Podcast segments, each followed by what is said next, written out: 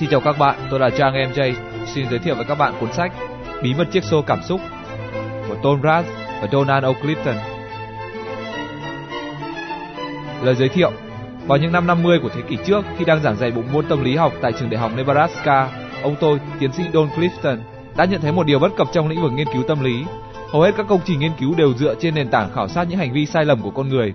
Từ phát hiện này, ông tôi bắt đầu tự hỏi, phải chăng về nghiên cứu về hành vi chuẩn mực của con người có thể đem lại những kết quả thiết thực hơn? Để tìm ra câu trả lời, suốt hơn 50 năm qua, cùng với những đồng nghiệp tận tâm của mình, ông đã thực hiện hàng triệu cuộc phỏng vấn, tập trung vào những khía cạnh tích cực trong đời sống tinh thần của con người. Ngay khi bắt đầu cuộc khảo cứu này, ông đã phát hiện ra rằng cuộc sống của con người được định hình qua những mối quan hệ tương tác xã hội. Cho dù đó là cuộc trò chuyện kéo dài với bạn bè hay đơn giản chỉ là việc đặt một món ăn ở nhà hàng, thì những mối quan hệ hai chiều này đều để lại những dấu ấn khác biệt đối với mỗi con người. Kết quả của những lần giao tiếp này hiếm khi mang tính trung lập mà chúng luôn cho kết quả tích cực hoặc tiêu cực rất rõ ràng. Và dù những mối quan hệ ấy diễn biến theo chiều hướng nào thì chúng cũng đều có tác động sâu sắc đến cuộc sống của mỗi chúng ta. Đến thập niên 90, một lĩnh vực nghiên cứu tâm lý mới đã ra đời, tâm lý học tích cực, tập trung vào những hành vi chuẩn mực của con người. Ngày nay, nhiều nhà nghiên cứu hàng đầu thế giới vẫn tiếp tục đi theo con đường này để tìm hiểu tác động của những cảm xúc tích cực đối với con người. Năm 2002, những công trình tiên phong của ông tôi về tâm lý học tích cực đã được Hội Tâm lý học Hoa Kỳ công nhận. Ông được xem là cha đẻ của trường phái tâm lý học này, đồng thời ông là ông tổ của ngành tâm lý học nội lực. Nhưng nghiệt ngã thay, trong những năm này, căn bệnh ung thư của ông đã chuyển sang giai đoạn cuối, không còn nhiều thời gian. Ông tôi quyết định dành những ngày tháng cuối đời để thực hiện dự định mà bấy lâu nay ông hàng ấp ủ, giúp con người với cách hướng đến cuộc sống tích cực. Ông dồn hết tâm huyết cho cuốn sách cuối cùng này, Cuốn sách dựa trên học thuyết tâm lý mà ông đã phát kiến từ những năm 60 và được hơn 5.000 tổ chức cùng hàng triệu người áp dụng, như giới thiệu cho bạn bè, đồng nghiệp và người thân. Cuốn sách này ra đời thực sự đã đáp ứng được những trông đợi của nhiều người trong suốt những thập niên trước bởi tính thiết thực cũng như đại chúng của nó. Dựa trên lối ẩn dụ đơn giản về cái cáo và chiếc xô, ông tôi truyền tải những triết lý sâu xa mà gần như ông dành cả cuộc đời để nghiên cứu. Trong những ngày tháng cuối cùng của đời mình, ông đã Ông đã nỗ lực không ngừng để tập hợp kết quả từ những công trình nghiên cứu mà ông đã tiến hành trong hơn nửa thế kỷ qua. Dù phải dành thời gian xạ trị, nhưng mỗi khi ông khỏe lại, chúng tôi lại say mê làm việc để gấp rút hoàn thành tác phẩm. Hai ông cháu ngồi hàng giờ liền trong phòng làm việc, mải mê tìm kiếm những kết quả nghiên cứu, thống kê lại số liệu của những câu chuyện minh họa thú vị. Càng lúc ông càng yếu dần, có khi tôi phải đọc tài liệu cho ông nghe và ghi lại ý kiến nhận xét của ông. Ông xem xét thật kỹ từng đoạn văn với mong muốn mỗi câu, mỗi ý đều được độc giả cảm nhận và khắc ghi. Về phần mình, tôi thật sự lấy làm vinh dự khi được cùng ông tôi, một cố vấn dày dạn kinh nghiệm, một người thầy mẫu mực, một tấm gương sáng, đồng thời là một con người, đồng thời là đồng thời còn là một người bạn thân thiết của tôi, thực hiện cuốn sách này. Tôi luôn nâng niu những thời khắc được ở bên ông, những thời khắc đã giúp tôi cảm nhận sâu sắc tình yêu thương và sự vĩ đại cho con người ông, sự dẫn dắt tận tình của ông không những đã giúp tôi cảm thấy hưng phấn và nỗ lực không ngừng trong quá trình làm việc, mà còn tiếp thêm sức mạnh cho tôi trong cuộc chiến chống lại căn bệnh ung thư của chính mình. Học thuyết của ông thật sự đã khiến tôi rất xúc động, và tôi nghĩ nó sẽ còn ảnh hưởng đến tôi suốt cả cuộc đời. Khi mọi chuyện đã đi qua, tôi mới nhận ra rằng cuốn sách này đồng thời cũng là động lực để ông chống lại căn bệnh hiểm nghèo của mình. Cuộc đời ông là sự nỗ lực không mệt mỏi nhằm làm cho cuộc sống tốt đẹp hơn thông qua những người ông đã tiếp xúc. Thật sự, Ông tôi đã ảnh hưởng đến rất nhiều cuộc đời khác nhau bằng chính cuốn sách này. Sự giảng dạy, sự chỉ bảo tận tình và công việc mang tính chất toàn cầu của mình. Ảnh hưởng rộng lớn này xuất phát từ niềm tin không thể lay chuyển của ông, niềm tin vào sức mạnh của những hành vi chuẩn mực của con người. Chúng tôi hoàn thành bản thảo đầu tiên chỉ vài tuần trước khi ông tôi qua đời, vào tháng 9 năm 2003. Khi quý độc giả khép lại trang cuối của cuốn sách này, Chúng tôi hy vọng bạn có thể nhận ra được sức mạnh tiềm ẩn bên trong con người mình và bắt đầu hành trình khám phá nó để làm giàu thêm cuộc sống cho bản thân.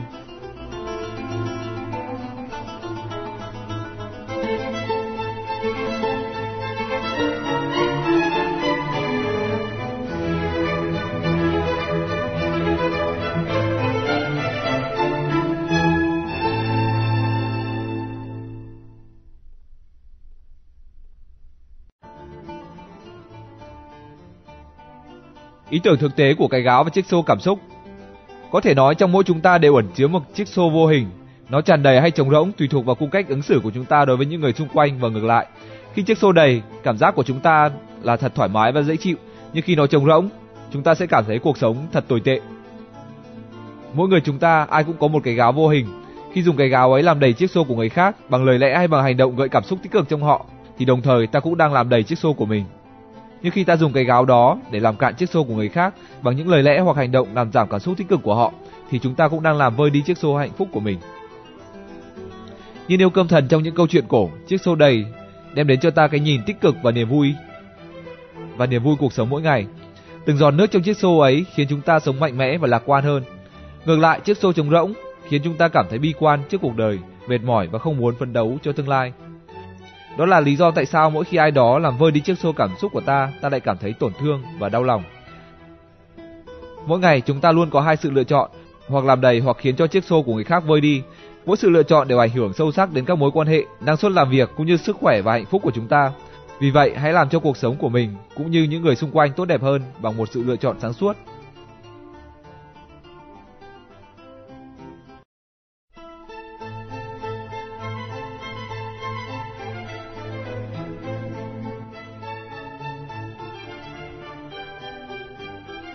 Chương 1 từ một câu chuyện thời hậu chiến. Khi bắt đầu những trang viết đầu tiên của cuốn sách này, tôi đang ngạc nhiên hỏi ông tại sao ông lại quyết định nghiên cứu về những hành vi chuẩn mực ở con người.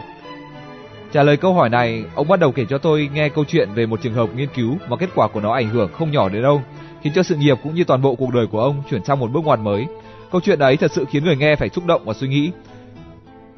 Sau chiến tranh Triều Tiên, thiếu tá quân y William Mayer sau này đã trở thành nhà tâm lý học hàng đầu của quân đội Mỹ, đã nghiên cứu 1.000 tù binh người Mỹ, những người đã trở về từ trại giam của đối phương. Ông đặc biệt quan tâm đến những trường hợp bị tác động gây gớm từ một cuộc chiến tranh tâm lý kỳ lạ nhất được ghi chép lại trong lịch sử. Theo những tài liệu được lưu lại, so với những cuộc chiến tranh khác trong lịch sử, cuộc sống của đa số tù binh Mỹ trong các trại giam của quân đội Triều Tiên đều không quá tồi tệ. Họ có đầy đủ thức ăn, nước uống và chỗ ở cũng tương đối tốt. Họ không bị giam cầm ở trong những hàng rào kẽm gai với những lính canh được trang bị kỹ càng Thậm chí họ cũng không hề bị tra tấn hay phải gánh chịu bất kỳ nhục hình nào. Trong các trại giam này, hầu như không có trường hợp vượt ngục nào xảy ra và hơn thế nữa, một số tù binh Mỹ còn kết giao với cả những binh lính canh giữ mình. Thế nhưng tỷ lệ thiệt mạng của những tù binh Mỹ trong những trại giam này lại rất cao. Tại sao lại như vậy? Các tài liệu cũng cho biết, sau khi chiến tranh kết thúc, những tù binh sống sót được trao trả cho một đội chữ thập đỏ quốc tế ở Nhật Bản và họ được phép gọi điện báo cho người thân biết những tin tức về mình. Thế nhưng rất ít người tận dụng cơ hội này không những thế, trở về sau cuộc chiến, những người lính này hầu như chẳng duy trì bất kỳ mối quan hệ nào với nhau. Theo mô tả của Mayer, mỗi người tựa như một xà lim cô đơn, tuy không phải bằng sắt thép hay bằng xi măng. Khi tiến hành nghiên cứu, Mayer đã phát hiện ra một triệu chứng lạ ở những tù binh này, chứng tuyệt vọng cực độ. Trong bóng tối của thế giới khép kín, với cặp mắt vô hồn, tinh thần rệu rã, họ không ăn uống gì và nhiều người đã chết lịm đi chỉ trong vòng 2 ngày. Một số quân nhân Mỹ tự đặt tên cho căn bệnh này là từ bỏ, và theo cách giải thích của Mayer, đó là sự thiếu sức kháng cự, sự thụ động chấp nhận. Nếu các tù binh này bị đánh đập, bị nhổ nước bọt vào mặt hay bị bạt tai, có thể họ sẽ nổi giận phản kháng. Và cơn giận dữ sẽ trở thành động lực thúc đẩy bản năng sinh tồn trong họ. Thế nhưng trên thực tế, họ đã không có được những hành động này và chết một cách đơn giản mà y học chẳng thể nào giải thích một cách hợp lý. Theo kết quả của cuộc điều tra, tỷ lệ tử vong của binh lính Mỹ trong các trại tù binh này cao đến mức khó tin, 38%.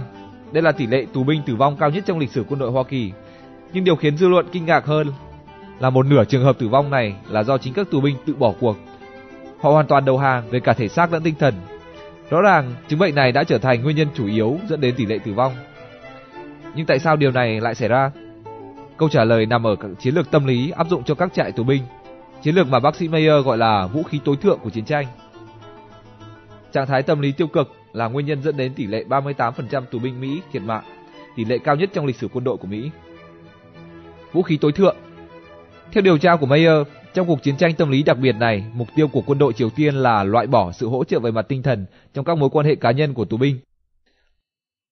Họ gần như đã đạt được mục tiêu đề ra bằng cách sử dụng bốn chiến thuật cơ bản: chỉ điểm, tự phê bình, từ bỏ lòng trung thành đối với các cấp chỉ huy và tổ quốc, ngăn chặn sự hỗ trợ của cảm xúc tích cực.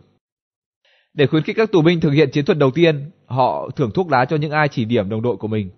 Thật ra mục đích của chiến thuật này là phá vỡ các mối quan hệ giữa các tù binh Quân đội Triều Tiên chỉ ra rằng trong thời điểm này, nếu để các tù binh Mỹ tự làm mất đi cảm xúc tích cực của đồng đội, thì có thể một ngày nào đó họ sẽ quay sang làm hại lẫn nhau. Trong khi đó, để tăng cường tự phê bình, tù binh Mỹ được chia thành hai nhóm nhỏ, mỗi nhóm có từ 10 đến 12 người. Mỗi lần sinh hoạt nhóm, các tù binh buộc phải tự thú nhận và công khai trước cả nhóm về những hành vi tội lỗi mà họ đã phạm phải, cũng như về những điều tốt đẹp mà lẽ ra họ nên làm. Thay vì thú tội trước những người đang giam giữ mình, các tù binh Mỹ làm điều này trước mặt nhau và nó khiến cho sự quan tâm, tin tưởng và lòng tôn trọng mà họ dành cho nhau bị tiêu hủy một cách nhanh chóng. Với chiến thuật thứ ba, quân đội Triều Tiên đã từng bước đạt được mục tiêu đề ra bằng cách triệt tiêu lòng trung thành của những tù binh đối với cấp trên của họ. Trong báo cáo của mình, Mayer kể, có lần một đại tá ra lệnh cho một người lính của mình không được uống nước đọng trên một cánh đồng gần đó. Ông biết những vi khuẩn trong vũng nước đó có thể giết chết người lính này. Thế nhưng nghìn người lính nhìn lại vị chỉ huy rồi lên tiếng. Này, ở đây ông không còn là đại tá nữa, ông cũng chỉ là thằng tù dơ bẩn như tôi thôi. Hãy lo việc của ông đi, còn tôi, tôi tự biết lo cho mình. Và chỉ vài ngày sau đó, người lính xấu số ấy đã bị chết vì bệnh kiết lỵ. Trong một câu chuyện khác, Mayer kể rằng một lần 40 tù binh đã hoàn toàn thờ ơ và vô cảm trước cảnh đồng đội của họ bị lâm bệnh nặng, bị một số tù binh khác ném ra khỏi lều và bị bỏ mặc cho đến chết. Tại sao họ lại bàng quan như vậy? Mayer lý giải, bởi vì họ cho rằng đó không phải là chuyện của họ. Mối liên hệ giữa những con người này hoàn toàn bị cắt đứt. Bao nhiêu thâm tình trước đây đã bị lãng quên. Giờ đây họ chẳng còn chút ý niệm gì về tình bạn, tình đồng đội một thời đã từng gắn kết họ với nhau. Nhưng có thể nói, chiến thuật ngăn chặn sự hỗ trợ cảm xúc tích cực cùng với việc nhấn chìm tù binh trong biển suy cư tiêu cực mới chính là đỉnh điểm của cuộc chiến tranh đặc biệt này. Quân đội đối phương giữ lại hoặc thủ tiêu mọi thư từ có nội dung động viên, an ủi và chuyển tận tay các tù binh những thư báo tin người thân qua đời hoặc vợ nộp đơn ly dị. Thậm chí các tù binh còn nhận được cả những hóa đơn quá hạn gửi từ Mỹ chỉ trong thời gian 2 tuần từ ngày chúng được ký. Và ảnh hưởng của chiến thuật này thật là khủng khiếp. Nhiều tù binh hoàn toàn tuyệt vọng khi cho rằng mình chẳng còn gì để phấn đấu và tồn tại. Mất đi niềm tin vào chính mình, người thân, tổ quốc và cũng không còn cả đức tin, những tù binh này xa vào kiểu sống cô độc trong cảm xúc và tâm lý, điều mà từ xưa đến nay chưa người nào phải trải qua. Mayer kết luận. Quả thật câu chuyện này đã gây ra một ấn tượng mạnh cho những ai được biết đến nó. Và thế là ông tôi cùng những đồng nghiệp của ông đã quyết định tiến hành nghiên cứu vế trái của phương trình. Vấn đề được đặt ra là nếu con người có thể bị giết chết bởi sự lặp đi lặp lại của những trạng thái tình cảm tiêu cực, thì liệu họ có thể phấn chấn và thiết tha với cuộc sống hơn nhờ những cảm xúc tích cực hay không? Hay nói cách khác, cảm xúc tích cực có thể tác động mạnh hơn cảm xúc tiêu cực hay không? Đi tìm đáp án cho câu hỏi này đã dẫn đến sự ra đời của học thuyết cái gáo và chiếc xô cảm xúc. Học thuyết này dựa trên những nguyên tắc sau. một Mỗi người đều có một chiếc xô cảm xúc vô hình. Chúng ta cảm thấy hạnh phúc nhất khi chiếc xô tràn đầy và cảm giác tồi tệ nhất khi nó trống rỗng. 2. Mỗi người cũng có một cái gáo vô hình. Mỗi lần tiếp xúc với ai đó, ta dùng cái gáo đó để đổ đầy hoặc làm vơi đi chiếc xô cảm xúc của người khác. 3. Mỗi khi quyết định làm đầy chiếc xô của người khác, nghĩa là ta cũng đang làm đầy chiếc xô của chính mình. Trong hơn 20 năm qua, học thuyết cái gáo và chiếc xô cảm xúc đã được hàng triệu người trên thế giới nghiên cứu, ứng dụng và công nhận. Và ngay bây giờ, bạn cũng có thể vận dụng điều này vào cuộc sống của mình để cảm nhận những điều khác biệt mà nó đem lại.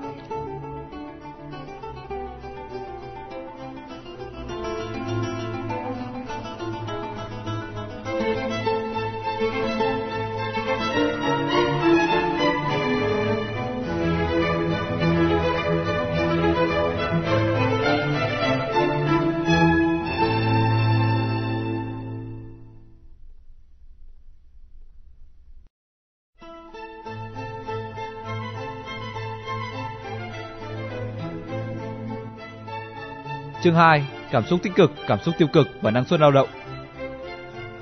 Mỗi tương tác trong cuộc sống, dù là tích cực hay tiêu cực, cũng đều để lại những ảnh hưởng nhất định đối với cảm xúc và thái độ của chúng ta hàng ngày. Đó có thể chỉ là những câu chuyện thường ngày của cuộc sống và cũng chẳng để lại ấn tượng gì đặc biệt, nhưng đừng vì thế mà xem thường chúng. Cảm xúc tiêu cực tuy không lấy đi sự sống, nhưng nó có thể bào mòn niềm vui và nghị lực sống của con người. Nhưng may mắn thay, cuộc sống của chúng ta vẫn luôn tồn tại những cảm xúc tích cực, giúp chúng ta luôn vươn tới một cuộc sống tốt đẹp hơn như chúng ta đã biết, cuộc sống của con người được định hình thông qua những mối quan hệ. Để cân bằng cuộc sống, mỗi người phải tự điều chỉnh hành vi, thái độ của mình. Và một trong những khía cạnh mà chúng ta cần quan tâm đầu tiên đó là thái độ làm việc ở nơi công sở. Công sở và chiến thuật khen ngợi Hai yếu tố quan trọng góp phần làm thăng hoa cảm xúc tích cực tại công sở chính là công nhận và ngợi ca. Quả thật, nghiên cứu về những đề tài này, một nhóm điều tra đã tiến hành khảo sát hơn 4 triệu nhân viên thuộc 10.000 cơ quan của 30 ngành nghề khác nhau trên thế giới. Khi tìm hiểu những trường hợp thường xuyên được thừa nhận và khen ngợi, Họ nhận thấy hầu hết các nhân viên này đều có các đặc điểm gia tăng năng suất lao động, có mối quan hệ có mối quan hệ tốt với đồng nghiệp, có xu hướng gắn bó lâu dài với công việc hiện tại, được khách hàng đánh giá cao và hài lòng với thái độ ứng xử, có tỷ lệ an toàn lao động cao và ít gặp rủi ro trong công việc. Bây giờ bạn hãy nhớ lại gần đây nhất và mức độ cao nhất mà mình được công nhận và khen ngợi tại công sở. Hẳn nó đã khiến bạn yêu cơ quan của mình hơn và năng suất làm việc của bạn sau đó cũng cao hơn. Quả thật, sự thừa nhận tài năng và sự khen ngợi thành quả có thể nhanh chóng đem lại sự khác biệt về môi trường làm việc của mọi công ty. Không như vậy, một cá nhân có thể đem đến sự khác biệt này bằng cách thường xuyên mang lại cảm xúc tích cực cho cả tập thể. Một nghiên cứu gần đây cho thấy, Nếu người lãnh đạo biết chia sẻ cảm xúc tích cực thì không những xây dựng được tập thể đoàn kết trong công việc mà còn khiến cho họ làm việc với trạng thái hăng hái hơn, cảm nhận công việc thú vị hơn và năng suất lao động cũng từ đó được nâng cao hơn. Trong quá trình khảo sát, chúng tôi đã được tiếp xúc với Ken, giám đốc điều hành của một công ty có quy mô hoạt động khá lớn. Ken cho biết khen ngợi và động viên chính là bí quyết lãnh đạo của ông.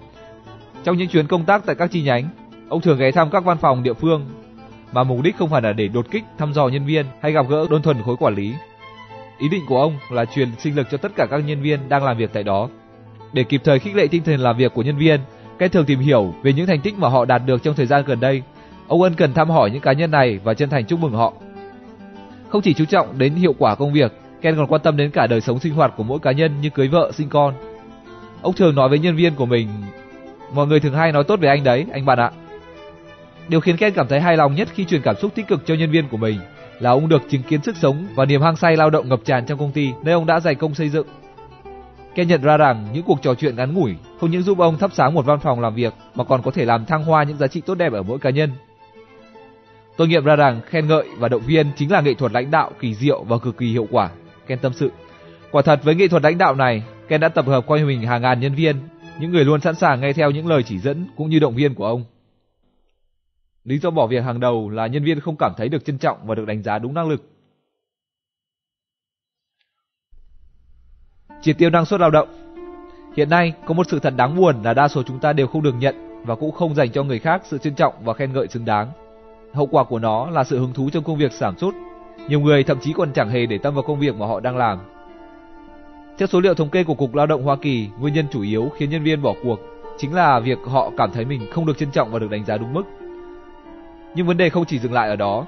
Một nghiên cứu được tiến hành ở các nhân viên ngành y tế cho thấy khi phải làm việc với những người lãnh đạo mà họ không thích, huyết áp của nhân viên tăng lên đáng kể. Theo George Fearman, một nhà khoa học người Anh, kiểu căng thẳng trong quan hệ với lãnh đạo như vậy có thể làm gia tăng nguy cơ mắc bệnh tim mạch và đột quỵ. Fearman còn cho biết thêm, nói chung trong lúc làm việc với lãnh đạo, huyết áp của mọi nhân viên đều tăng lên đáng kể. Nhưng những ai phải làm việc lâu dài với cấp trên mà mình không thích thì nguy cơ mắc bệnh tim tăng cao vì huyết áp của họ luôn cao hơn người bình thường. Khi đề cập đến năng suất làm việc, Fearman còn cho rằng nếu nhân viên nào có thái độ làm việc quá tiêu cực thì nên nghỉ ở nhà. Điều đó không những tốt cho cá nhân họ mà còn đem lại lợi ích cho tập thể. Bởi vì nếu đến cơ quan với thái độ đó, họ có thể ảnh hưởng không tốt đến năng suất làm việc của mọi người. Hẳn chúng ta đều đã từng trải qua hoặc nhìn thấy những người cứ đi tới đi lui trong công ty với dáng vẻ mệt mỏi, khuôn mặt thẫn thờ, làm cho những đồng nghiệp khác phân tâm vì những lời than phiền và những câu chuyện không đầu không cuối của họ. Làm việc với những người quản lý kém có thể làm tăng 33% nguy cơ đột quỵ. Trong quá trình nghiên cứu, chúng tôi phát hiện ra rằng chỉ tiếng riêng ở Mỹ có khoảng hơn 22 triệu nhân viên có thái độ làm việc tiêu cực hoặc tích cực bất hợp tác. Thái độ tiêu cực này không chỉ làm giảm sút tinh thần làm việc mà còn để lại những hậu quả nặng nề cho nền kinh tế. Theo tính toán, mỗi năm nền kinh tế Mỹ thiệt hại 250 đến 300 tỷ đô la vì sự giảm sút của năng suất lao động. Nếu tính cả tai nạn lao động, bệnh tật, thất nghiệp và gian lận, con số này có thể vượt qua 1.000 tỷ, tức là gần 10% tổng thu nhập quốc nội GDP của Mỹ trong một năm. Những thiệt hại này diễn ra không chỉ ở nước Mỹ, nó là phí tổn có thật ở mọi quốc gia, mọi ngành nghề và mọi tổ chức với các mức độ cao thấp khác nhau. Cũng xin nói rõ với quý độc giả rằng chúng tôi đã rất thận trọng và cân nhắc kỹ lưỡng khi tiếp nhận số liệu này. Quả thật ban đầu ý định của chúng tôi là chỉ đề cập đến ảnh hưởng trực tiếp của nhân viên có thái độ bất hợp tác ở công sở mà thôi. Chúng tôi muốn định lượng mức tăng trưởng hoặc thiệt hại về năng suất của từng nhân viên. Trong quá trình phân tích dữ liệu, chúng tôi cũng cố gắng giả định rằng khi không tích cực tham gia vào công việc của công ty thì đa số các nhân viên thường ngồi tại bàn làm việc của mình và không ảnh hưởng đến người khác. Tuy nhiên, chúng tôi hiểu rằng giả thuyết này rất khó xảy ra vì trên thực tế những nhân viên này thường làm nhiều việc khiến người khác bị mất tập trung và giảm năng suất theo họ. Sa sút tinh thần Bất kỳ hành động tiêu cực nào cũng có thể khiến người chịu đựng nó cảm thấy bị tổn thương. Hãy theo dõi câu chuyện của Dora dưới đây và nhớ xem có bao giờ bạn rơi vào tình thế như cô ấy hay không. Đó là buổi thuyết trình của công ty tôi. Khi ấy tôi đang đứng đầu bàn chủ tọa và chuẩn bị bước vào phần quan trọng nhất của bài thuyết trình và tôi đã chuẩn bị cẩn thận sau hai đêm thức trắng. Quả thật, tôi đã đầu tư rất nhiều tâm huyết vào bài viết này và hy vọng nó sẽ tạo được ấn tượng tốt đối với ban giám đốc cũng như với đồng nghiệp. Thế nhưng khi mọi thứ đang diễn ra khá suôn sẻ thì đột nhiên một sự cố kỹ thuật xảy ra và mọi người bắt đầu nói chuyện riêng. Trong lúc chờ đợi, tình cờ tôi nghe thấy Mike thì thầm với Beth. Vẻ mặt của tôi giống như tôi đã đi chơi quá khuya. Dù cố gắng giữ sự điềm tĩnh nhưng quả thật lúc đó tôi giận sôi người lên, chỉ muốn chạy ngay lại và nện cho anh ta một trận. Khi sự cố đã được khắc phục, mọi người tập trung trở lại và tôi tiếp tục buổi thuyết trình mà lòng trào dâng cảm giác bất an. Tôi tự hỏi phải chăng bài thuyết trình của mình quá nhàm chán nên mọi người không muốn nghe hay do vẻ mặt thiếu ngủ của mình khiến họ chẳng tin tưởng. Cuối cùng có lẽ vì tôi cảm thấy căng thẳng quá, giám đốc bèn yêu cầu mọi người chú ý. Nhưng thật sự thì lời nói của ông chỉ là giọt nước làm tràn ly. Dường như Laura đang giận đấy, đề nghị tất cả cố tập trung vào. Tôi chẳng dám tin vào những gì đang diễn ra trước mắt của mình nữa.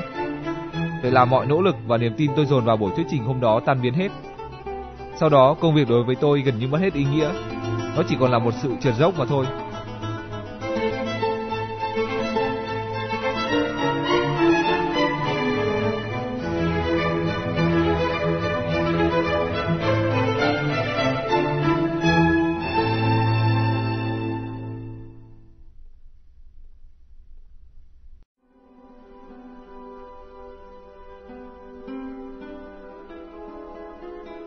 Có lẽ bạn cũng đã từng trải qua những tình huống tương tự như vậy.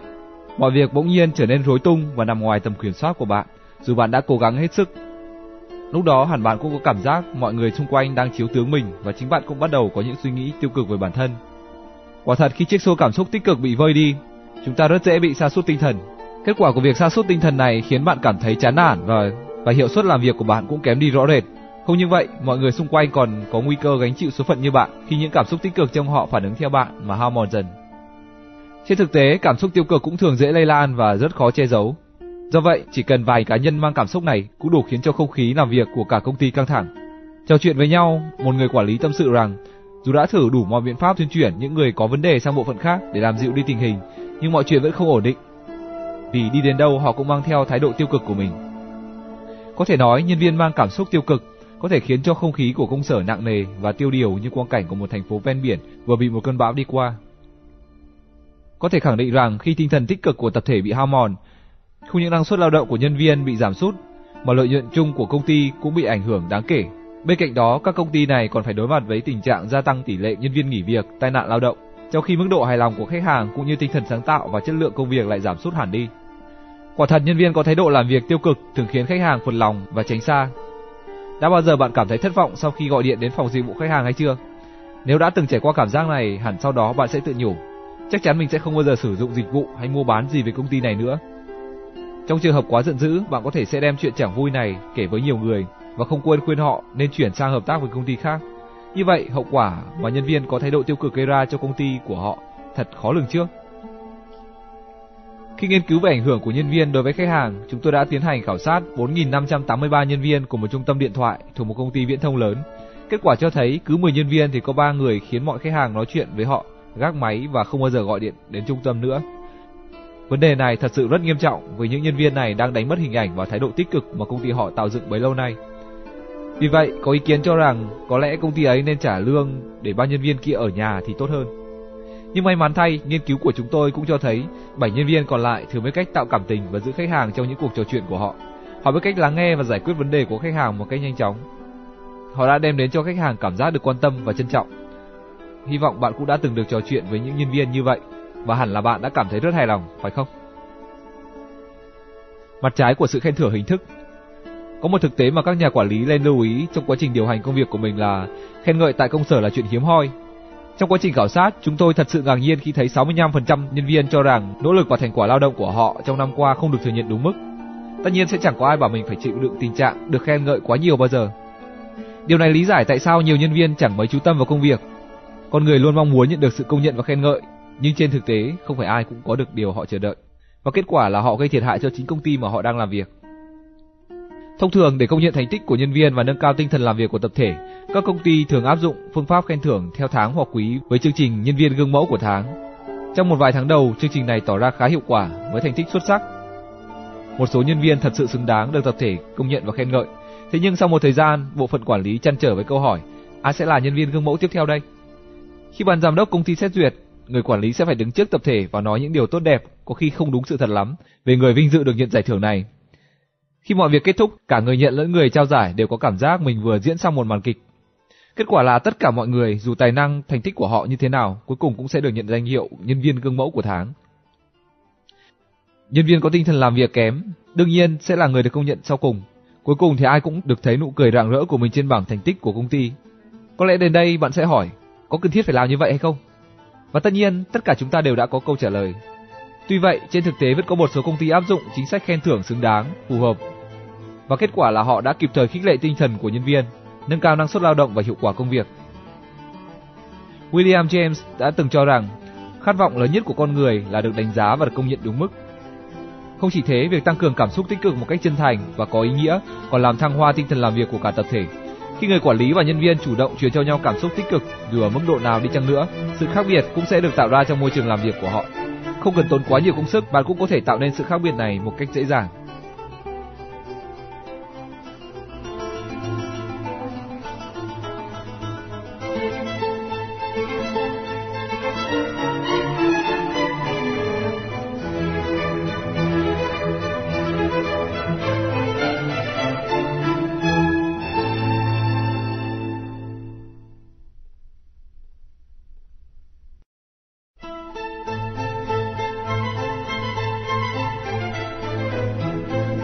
Chương 3, mọi khoảnh khắc đều quan trọng. Trong nhịp sống hối hả, dường như đa số chúng ta chẳng còn thời gian để suy ngẫm về tầm quan trọng của những lần gặp gỡ ngắn ngủi diễn ra trong cuộc sống hàng ngày đối với bản thân mình. Có thể chúng ta không để ý đến những khoảnh khắc này thật sự có ảnh hưởng rất lớn đối với những người khác.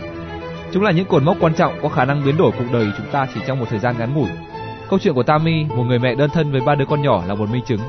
Hầu như mỗi ngày mới của tôi đều bắt đầu bằng sự vội vã, Hôm đó tôi gặp vấn đề với bữa sáng của các con khi đang chuẩn bị đi làm. Trong khi hai đứa con lớn đã biết thông cảm với mẹ khi đồng ý ăn ngũ cốc, thì đứa út mới lên 6, nhất định đòi ăn bơ đậu phộng và chuối với bánh mì nướng. Cuối cùng tôi cũng nướng một lát bánh mì cho bé, rồi cả hai mẹ con vội vã ăn cho kịp giờ. Thế nhưng do bất cẩn, bé mới chỉ ăn được một miếng thì làm rơi tất cả xuống sàn. Tôi đờ người ra nhìn bơ đậu phộng bắn tung tóe. Đứa anh lớn thốt lên, em lại quậy nữa rồi. Và cô chị cũng thêm vào, Kìa đó là thức ăn của em mà. Tôi chán nản chỉ còn biết bảo bé, lần sau con phải cẩn thận hơn. Bạn có hình dung được cảm giác của đứa bé nhỏ nhất lúc đó sẽ như thế nào không? Mọi chuyện sẽ ra sao nếu người mẹ biết cách điều chỉnh cảm xúc của bản thân và nói với con những lời động viên tích cực thay vì chỉ trích lỗi của bé. Chúng ta sẽ theo dõi tiếp câu chuyện để xem điều gì sẽ xảy ra với Tammy sau đó. Cuối cùng tôi cũng đưa ba đứa con đến trường kịp giờ. Khi vào bãi đậu xe của cơ quan, quan sát thấy dãy trước còn một chỗ trống, thế là tôi nhấn ga để lái xe vào. Nhưng lúc tôi tới gần thì cũng có người làm tương tự như vậy. Dù biết mình đến trước, nhưng tôi vẫn vẫy tay lịch sự ra hiệu nhường chỗ cho người phụ nữ ấy. Phần mình, tôi tìm cách lùi lại dãy sau. Và điều bất ngờ đã xảy ra khi tôi bước vào cơ quan. Người phụ nữ đó đã đứng đợi sẵn, giữ cánh cửa mời tôi vào. Chị giới thiệu về mình rồi cảm ơn tôi. Cả hai còn đứng lại chuyện trò với nhau trong giây lát. Với cuộc trò chuyện nhỏ này, chiếc số cảm xúc tích cực của hai người phụ nữ đã được làm đầy. Và Tammy tiếp tục câu chuyện của cô. Tôi vào cơ quan, ngồi xuống bàn làm việc của mình rồi mở rồi mở lịch ra xem những việc cần làm trong ngày. 10 giờ, xét duyệt thi đua với Bin. Tôi cảm thấy choáng váng khi đọc dòng chữ này và thật lòng chỉ muốn nghỉ việc hôm nay. Tôi hiểu chuyện gì đã xảy ra. Có lẽ mấy ngày hôm trước, sếp tôi, ông Biên, đã phỏng vấn những người đồng nghiệp cùng phòng về biểu hiện của tôi trong thời gian gần đây. Và đó hẳn là lý do của cuộc gặp gỡ hôm nay. Bill tiếp chuyện tôi bằng danh sách với 8 yêu cầu mà tôi cần phải thực hiện để cải thiện thành tích của mình trong quý sau. Thế nhưng mặc dù thừa biết tuần vừa rồi, tôi đã làm hơn 7 tiếng để kịp hoàn thành một đề xuất quan trọng trong công ty Ông đã không hề nhắc nhở đến những đóng góp và nỗ lực đó. Cảm giác thất vọng thường ngày lại vây lấy tôi. Tôi rời khỏi phòng xếp trong tâm trạng chán nản và tự hỏi, tại sao mình vẫn còn làm việc ở đây nhỉ? Chỉ trong một thời gian ngắn, Bill đã rút cạn chiếc xô cảm xúc tích cực của Tammy. Cô tiếp tục. Sau đó, khi đi dọc dãy hàng lang trở về, tôi tình cờ gặp Karen, một thành viên của ban giám đốc công ty. Tuần trước, hai chúng tôi đã có dịp làm việc cùng với nhau và cùng hoàn tất đề xuất quan trọng mà tôi đã nói. Khi thấy tôi bước tới, Karen đi chậm lại và vui vẻ nói, Chào Tammy, phần kết luận trong đề xuất của chị em mình hoàn thành vừa rồi rất tuyệt đấy. Tôi ngạc nhiên khi thấy Karen vẫn còn nhớ tên mình. Ở công ty mọi người thường gọi tôi là Tamara, trong khi tôi chẳng thích cái tên ấy chút nào. Nếu Karen chỉ chào xã giao với câu ngắn gọn là chào Tammy, có lẽ cũng không có vấn đề gì. Nhưng Karen đã dành cho Tammy lời khen rất ý nghĩa và kịp thời, khiến cuộc đời bỗng trở nên tươi đẹp trong mắt Tammy. Chiếc xô cảm xúc tích cực của Tammy nhanh chóng trở lại tràn đầy. Điều thú vị là Karen hầu như không hình dung được hết mức độ ảnh hưởng tích cực trong lời nhận xét của mình đối với cô bạn đồng nghiệp. Môi trường văn hóa tiêu cực Hầu hết chúng ta đều muốn đón nhận những cảm xúc tích cực trong cuộc sống. Ta luôn hy vọng được trải qua những giây phút tuyệt vời như điều mà Tammy đã có được trong cuộc trò chuyện ngắn ngủi với Karen. Và hẳn cũng như cô ấy, chẳng ai chờ đợi những cuộc gặp gỡ theo kiểu bình xét thi đua vẫn thường diễn ra chút nào. Tham gia vào cuộc điều tra của chúng tôi, có đến 99 trong 100 người được phỏng vấn cho rằng Họ muốn làm việc cùng những đồng nghiệp tích cực. 9 trên 10 người khẳng định rằng mình làm việc hiệu quả hơn khi xung quanh có những người tích cực như vậy. Nhưng mơ ước được làm việc trong môi trường tích cực chưa phải là tất cả. Chúng ta sống trong một nền văn hóa mà việc chỉ trích sai lầm của người khác thường dễ dàng hơn là việc khen ngợi khi họ thành công. Dù không ai chủ tâm làm cho cuộc sống trở nên nặng nề, nhưng những thói quen này đã xâm nhập vào mọi lĩnh vực của đời sống và khiến không ít người cảm thấy mệt mỏi. Nếu để tâm quan sát, bạn sẽ nhận ra rằng việc chú trọng vào những lỗi lầm thể hiện rõ nhất trong lĩnh vực giáo dục. Thay vì vui mừng đón nhận những tố chất đặc biệt của con em mình, hầu hết các bậc phụ huynh chỉ lo hướng con em vào những khuôn mẫu định sẵn. Dù cha mẹ nào cũng chỉ muốn đem đến cho con những điều tốt đẹp nhất, nhưng thực chất những khuôn mẫu vô hình này đã từng bước giết đi cá tính, sức sáng tạo ở mỗi trẻ em, đồng thời khuyến khích sự phục tùng tuyệt đối ở các bé. Để củng cố cho lối tư duy tiêu cực này, chương trình giáo dục của chúng ta hiện nay hầu như chỉ chú trọng vào những kiến thức phần cứng và buộc mọi học sinh phải học theo, bất kể sở thích hay năng khiếu của các em là gì. Khi một học sinh học xuất sắc riêng một môn và được điểm A môn đó, kết quả sẽ như thế nào? Thay vì nhìn nhận sự hỗ trợ để các em phát huy thế mạnh của mình, thầy cô và cha mẹ lại bỏ qua điểm A đó mà tập trung vào những điểm số thấp hơn trong sổ liên lạc. Hiếm có lời khen tặng đặc biệt nào của thầy hiệu trưởng hay giáo viên phụ trách dành cho học sinh đó khi em đó đạt được điểm tốt. Gần đây, một nhóm nghiên cứu đã tiến hành một cuộc thăm dò về mức độ chú ý của các bậc phụ huynh về điểm số mà con em họ đạt được ở trường. Điều đáng chú ý là cuộc khảo sát được thực hiện ở nhiều quốc gia thuộc nhiều nền văn hóa khác nhau. Câu hỏi đặt ra cho các bậc phụ huynh là con bạn đem về điểm số như sau: Anh văn A, xã hội học A, sinh học C, đại số F. Bạn sẽ chú ý đến điểm nào nhất? Phần đông các bậc phụ huynh ở các quốc gia đều tập trung vào điểm F, khi thay vì cố gắng tìm kiếm biện pháp tối ưu cho sự phát triển của con em mình, hầu hết các bậc phụ huynh đều luẩn quẩn với câu hỏi Thế này thì làm sao con mình vào đại học được chứ? Tất nhiên điều này không có nghĩa là chúng ta nên bỏ qua điểm F của môn đại số. Vấn đề là tại sao chúng ta lại không bắt đầu bằng cái nhìn tích cực với điểm A trước khi suy tính cách cải thiện điểm F. Nếu các bậc phụ huynh chịu khó nhìn nhận mọi chuyện với thái độ tích cực thì hẳn giữa bố mẹ và con cái sẽ có được những cuộc nói chuyện về học hành hiệu quả hơn. Chúng ta thường cho rằng khi ra trường tất cả các sinh viên đều có cơ hội làm những gì họ muốn. Nhưng có đúng đây là thời gian để họ theo đuổi những hoài bão vĩ đại hay không? Thật đáng tiếc là điều này chỉ đúng với một số ít người mà thôi. Đa số giới trẻ ngày nay không được lựa chọn nghề nghiệp theo đúng nguyện vọng, năng khiếu hay sở trường của họ. Hẳn bạn sẽ đồng tình với những nhận định này vì có thể bạn cũng đã từng trải qua những điều tương tự như vậy. Ban đầu bạn được tuyển dụng theo nhu cầu của công ty, sau đó bạn buộc phải thay đổi bản thân để thích hợp với nhiệm vụ được giao. Nếu tỏ ra không thích ứng tốt, có thể bạn sẽ phải trải qua một chương trình bồi dưỡng nghiệp vụ nhằm nâng cao năng lực. Phương pháp lấy cái yếu làm gốc như thế theo ta suốt cả cuộc đời, từ lúc còn ngồi trên ghế nhà trường cho tới khi đi làm.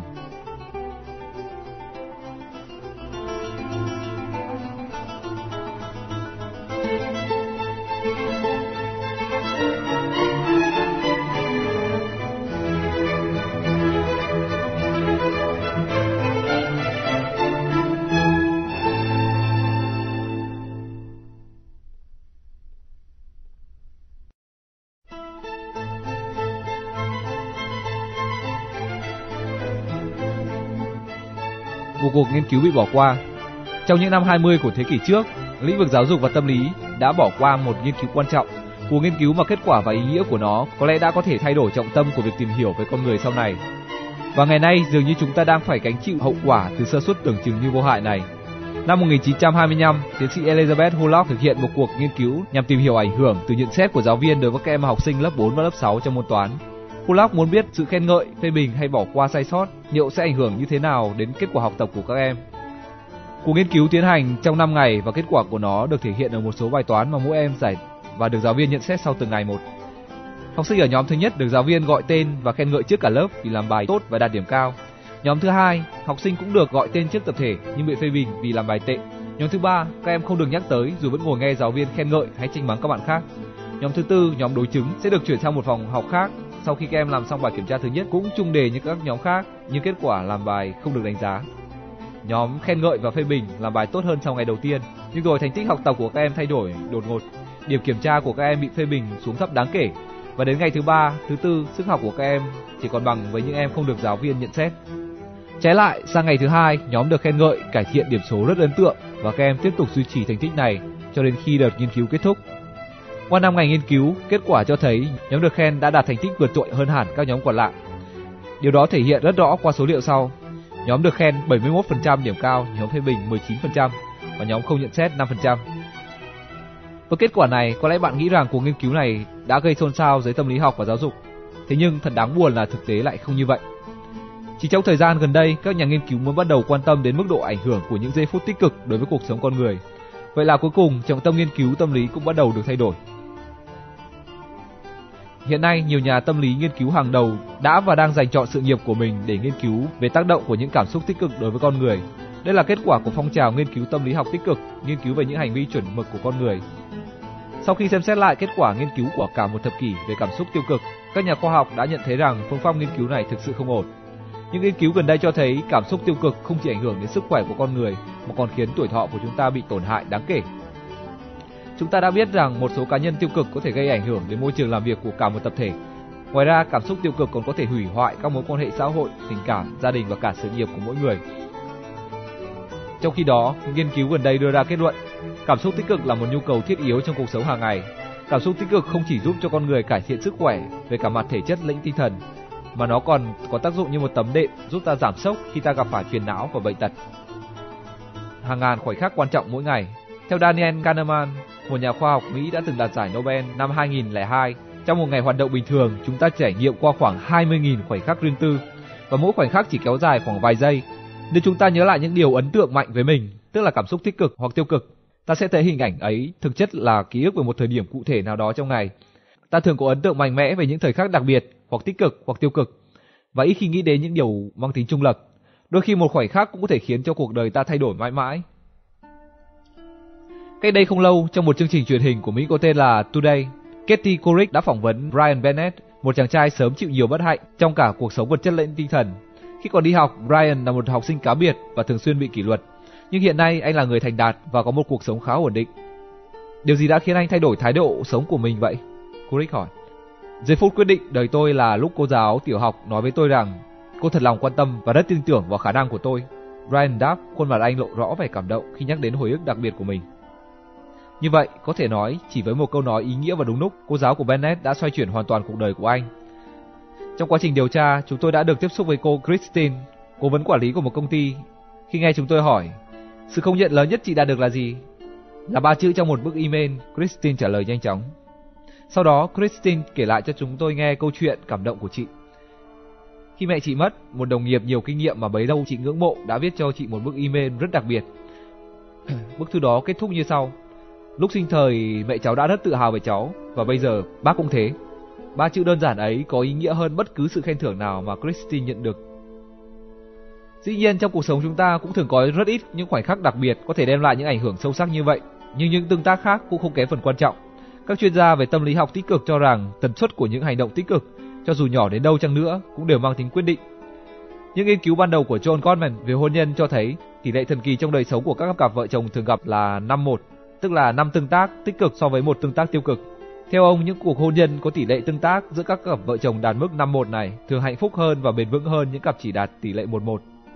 Trong một nghiên cứu thú vị khác, Gottman đã hợp tác với hai nhà toán học nhằm kiểm tra số liệu này Bắt đầu từ năm 1992, các nhà khoa học đã chọn ra 700 cặp vợ chồng vừa đăng ký kết hôn và tiến hành quay phim cuộc trò chuyện của họ trong vòng 15 phút, rồi đếm tần số tương tác tích cực và tiêu cực trong cuộc trò chuyện ấy. Sau đó, căn cứ vào tỷ lệ 5 tích cực, một tiêu cực, họ dự đoán đôi vợ chồng ấy sẽ chung sống lâu dài hay nhanh chóng tan vỡ. 10 năm sau, con mần cùng những cộng sự tiến hành kiểm tra dự đoán ban đầu để xem chúng chính xác đến đâu. Kết quả thật kinh ngạc, dự đoán về những cặp đôi tan vỡ đạt mức chính xác đến 94% chỉ căn cứ vào 15 phút trò chuyện giữa họ. Tỷ lệ này cũng rất quan trọng tại các công sở. Một nghiên cứu gần đây cho thấy tập thể nào có mức tương tác tích cực so với tiêu cực lớn hơn 3 tích cực một tiêu cực sẽ đạt năng suất lao động cao hơn so với những nhóm không đạt được mức này. Tuy nhiên, trong quá trình kiểm tra tỷ lệ tích cực so với tiêu cực, hai nhà nghiên cứu Frederickson và Losada còn đưa ra kết luận về giới hạn trên của tỷ lệ này như sau. Nếu tỷ lệ cao hơn 13 tích cực một tiêu cực thì chuyện có thể sẽ, sẽ diễn biến theo chiều hướng xấu hơn. Dù đang đề cập đến tác dụng của cảm xúc tích cực nhưng chúng tôi cũng không có ý khuyên bạn bỏ qua cảm xúc tiêu cực cũng như những nhược điểm trong cuộc sống của mỗi người. Cảm xúc tích cực phải căn cứ vào thực tế. Phương pháp Pollyanna có thể dẫn đến tinh thần lạc quan giả tạo, không những không đem đến tác dụng gì mà đôi lúc nó còn khiến chúng ta gặp nhiều phiền phức hơn. Thỉnh thoảng trong một số tình huống, chúng ta cần nhận thức được nhược điểm và sai lầm của bản thân để từ đó tìm cách khắc phục và học hỏi kinh nghiệm. Tuy vậy, trên thực tế là hầu như chúng ta không cần phải lo lắng gì về giới hạn trên của tỷ lệ này, bởi vì cuộc sống của chúng ta nói riêng và ở mọi công sở nói chung tỷ lệ tích cực so với tiêu cực hầu như chẳng bao giờ đạt được mức yêu cầu và nó luôn cần được cải thiện.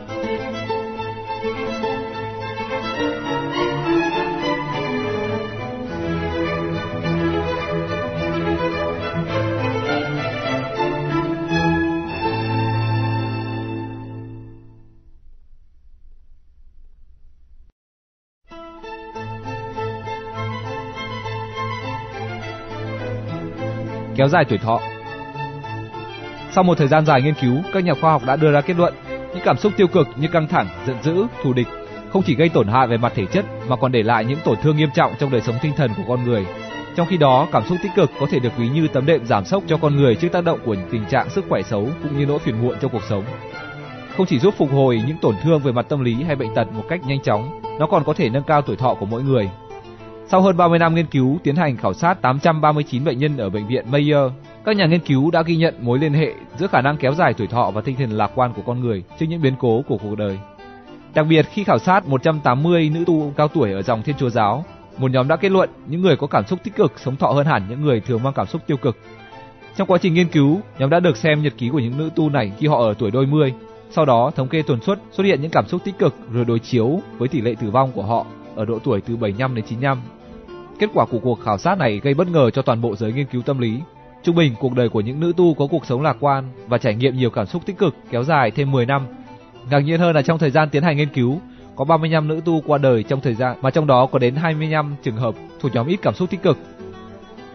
Hay liên hệ đến tác hại của việc hút thuốc lá. Như chúng ta đã biết, hút thuốc lá làm giảm 5,5 tuổi thọ của nam giới và 7 năm tuổi thọ ở phụ nữ. So sánh hai số liệu này, chúng ta có thể kết luận rằng cảm xúc tiêu cực gây tổn hại cho tuổi thọ con người nhiều hơn cả thuốc lá. Mặc dù y học chưa đưa ra khuyến cáo về tác hại của cảm xúc tiêu cực, nhưng từ kết quả trên đây, mỗi chúng ta nên tự biết cách bảo vệ bản thân bằng cách lựa chọn cho mình một thái độ sống tích cực và lạc quan hơn. Ảnh hưởng đối với thể chất và tinh thần Không những kéo dài tuổi thọ, cảm xúc tích cực còn có khả năng cải thiện cả trạng thái thể chất lẫn tinh thần của con người. Nghiên cứu của những sinh viên ở trường đại học Harvard đã cho thấy, tùy vào cách nhìn nhận về những sự kiện diễn ra trong cuộc sống thường ngày của những sinh viên như thế nào, bi quan hay lạc quan mà có thể dự đoán tình trạng sức khỏe và thể chất của họ trong nhiều năm tiếp theo Cụ thể là nếu hiện tại bạn đang có một cuộc sống tinh thần lạc quan thì đó sẽ là nền tảng vững chắc cho sức khỏe thể chất của bạn trong tương lai. Bên cạnh đó, nhiều nghiên cứu khác còn đưa ra kết luận tinh thần lạc quan có thể giúp ngăn ngừa những chứng cảm mạo thông thường và rút ngắn thời gian bị bệnh. Theo kết quả phân tích huyết cầu, người lạc quan có nhiều tế bào T4, một, một loại tế bào miễn dịch của cơ thể hơn những người bình thường. Ngoài ra, trung bình hàng năm, mỗi người bi quan phải đi khám bệnh 3,5 lần, trong khi người sống lạc quan ít phải đến gặp bác sĩ hơn.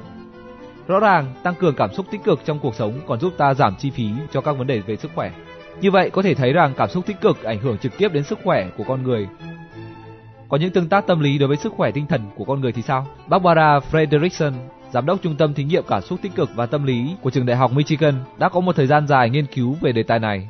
Bà cho rằng cảm xúc tích cực không chỉ là dấu hiệu của trạng thái tinh thần khỏe mạnh, nó còn cải thiện cơ chế phản ứng và đem đến tình trạng ổn định về mặt thể chất cho con người và không chỉ tồn tại trong những giây phút vui vẻ của hiện tại, nó còn có tác dụng về lâu dài. Những cảm xúc tích cực thực sự là nhu cầu thiết yếu để mỗi cá nhân đạt được chất lượng sống cao nhất. Những kết luận của Frederickson về tác dụng của cảm xúc tích cực, vô hiệu hóa các tác động của cảm xúc tiêu cực và bảo vệ con người trước những tác động của nó, tăng cường khả năng thích nghi với cuộc sống và có thể thay đổi con người, mở rộng suy nghĩ, thúc đẩy khám phá phương pháp tư duy và cách hành động mới, phá vỡ rào cản chủng tộc, dự trữ nguồn tài nguyên tâm lý, thể chất, trí tuệ bền vững cho xã hội trong những trường hợp xảy ra biến cố hay gặp khó khăn, mang lại hiệu quả tối ưu trong hoạt động của các tổ chức nói chung và cá nhân nói riêng, cải thiện thành tích tập thể khi những người lãnh đạo thể hiện được nhiều cảm xúc tích cực hơn. Mặc dù hiện nay nghiên cứu về tâm lý tích cực chỉ dừng lại ở việc tìm hiểu bề mặt của vấn đề, nhưng có thể nói, sau nhiều thế kỷ chỉ chú trọng vào bệnh thần kinh, các chuyên gia cuối cùng cũng đã có nhiều hoạt động tích cực nhằm tập trung nghiên cứu về tình trạng sức khỏe tinh thần của con người.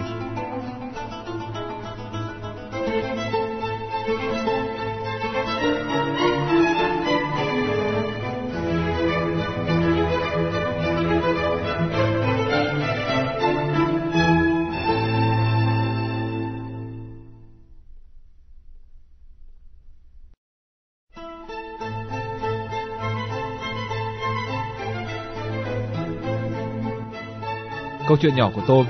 Trong lúc đọc cuốn sách này có thể bạn sẽ thắc mắc, vậy tại sao xưa nay ông bà ta vẫn nói cha mẹ sinh con chờ sinh tính? Bản tính tích cực hay tiêu cực cũng có thể do di truyền và thường rất khó thay đổi kia mà. Xin trả lời với bạn rằng quả đúng như vậy. Tất cả chúng ta đều biết rằng có những người sinh ra đã mang tính khó chịu, trong khi có những người được trời phú cho một tính cách tích cực, lạc quan trước mọi vấn đề của cuộc sống. Lý giải vấn đề này, giới khoa học đã đưa ra nhiều ý kiến khác nhau. Một số nhà nghiên cứu cho rằng tính tích cực và tiêu cực của con người chủ yếu là do tự nhiên quyết định nhưng một số ý kiến khác lại đề cao tác động của quá trình nuôi dưỡng và giáo dục đối với việc hình thành tính cách của mỗi người.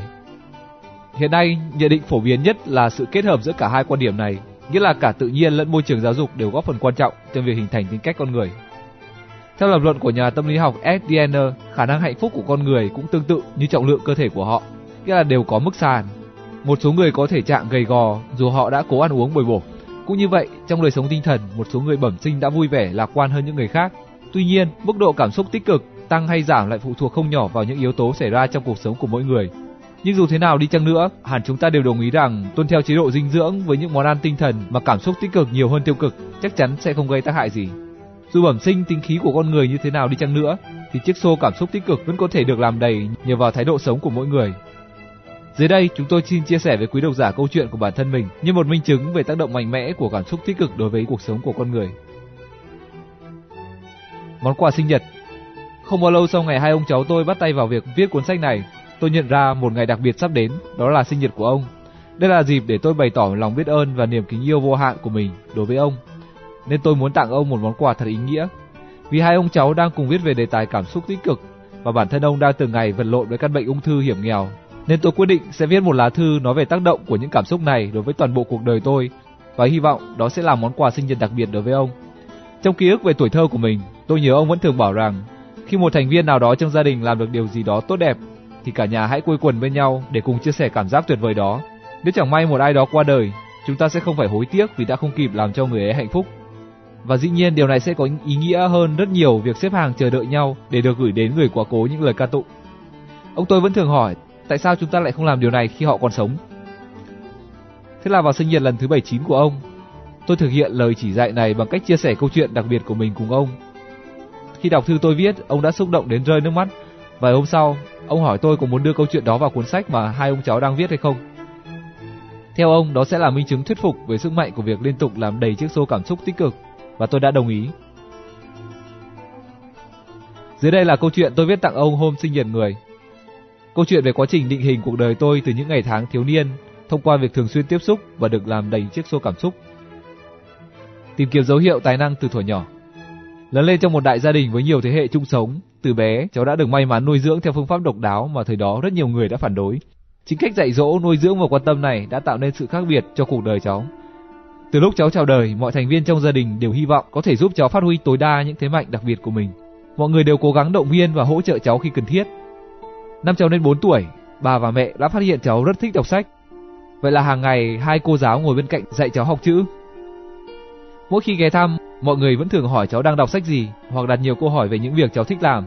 Bây giờ cháu nhận ra rằng đó là một cách để mọi người xác định xem cháu có sở thích hay năng khiếu bẩm sinh nào đặc biệt hay không. Và khi thấy cháu say mê một lĩnh vực nào đó, tất cả đều khuyến khích cháu nên tìm hiểu đến cùng. Mọi người đã không ngần ngại khen ngợi, sẵn sàng khen ngợi cháu dù chỉ đạt được một thành tích khiêm tốn nào đó. Năm cháu khoảng 8 hay 9 tuổi gì đó, chiếc xô cảm xúc tích cực đầu đời của cháu đã được làm đầy khi mọi người cho rằng cháu có khiếu lãnh đạo từ tính cách chịu khó và dũng cảm của mình. Thế là năm lên 10, ông đã đề xuất cho cháu kinh doanh riêng. Cháu rất thích ý tưởng đó và quyết định mở một quầy bán thức ăn vặt. Và như thường lệ, mọi người trong gia đình đều hào hứng giúp cháu theo đuổi niềm đam mê mới.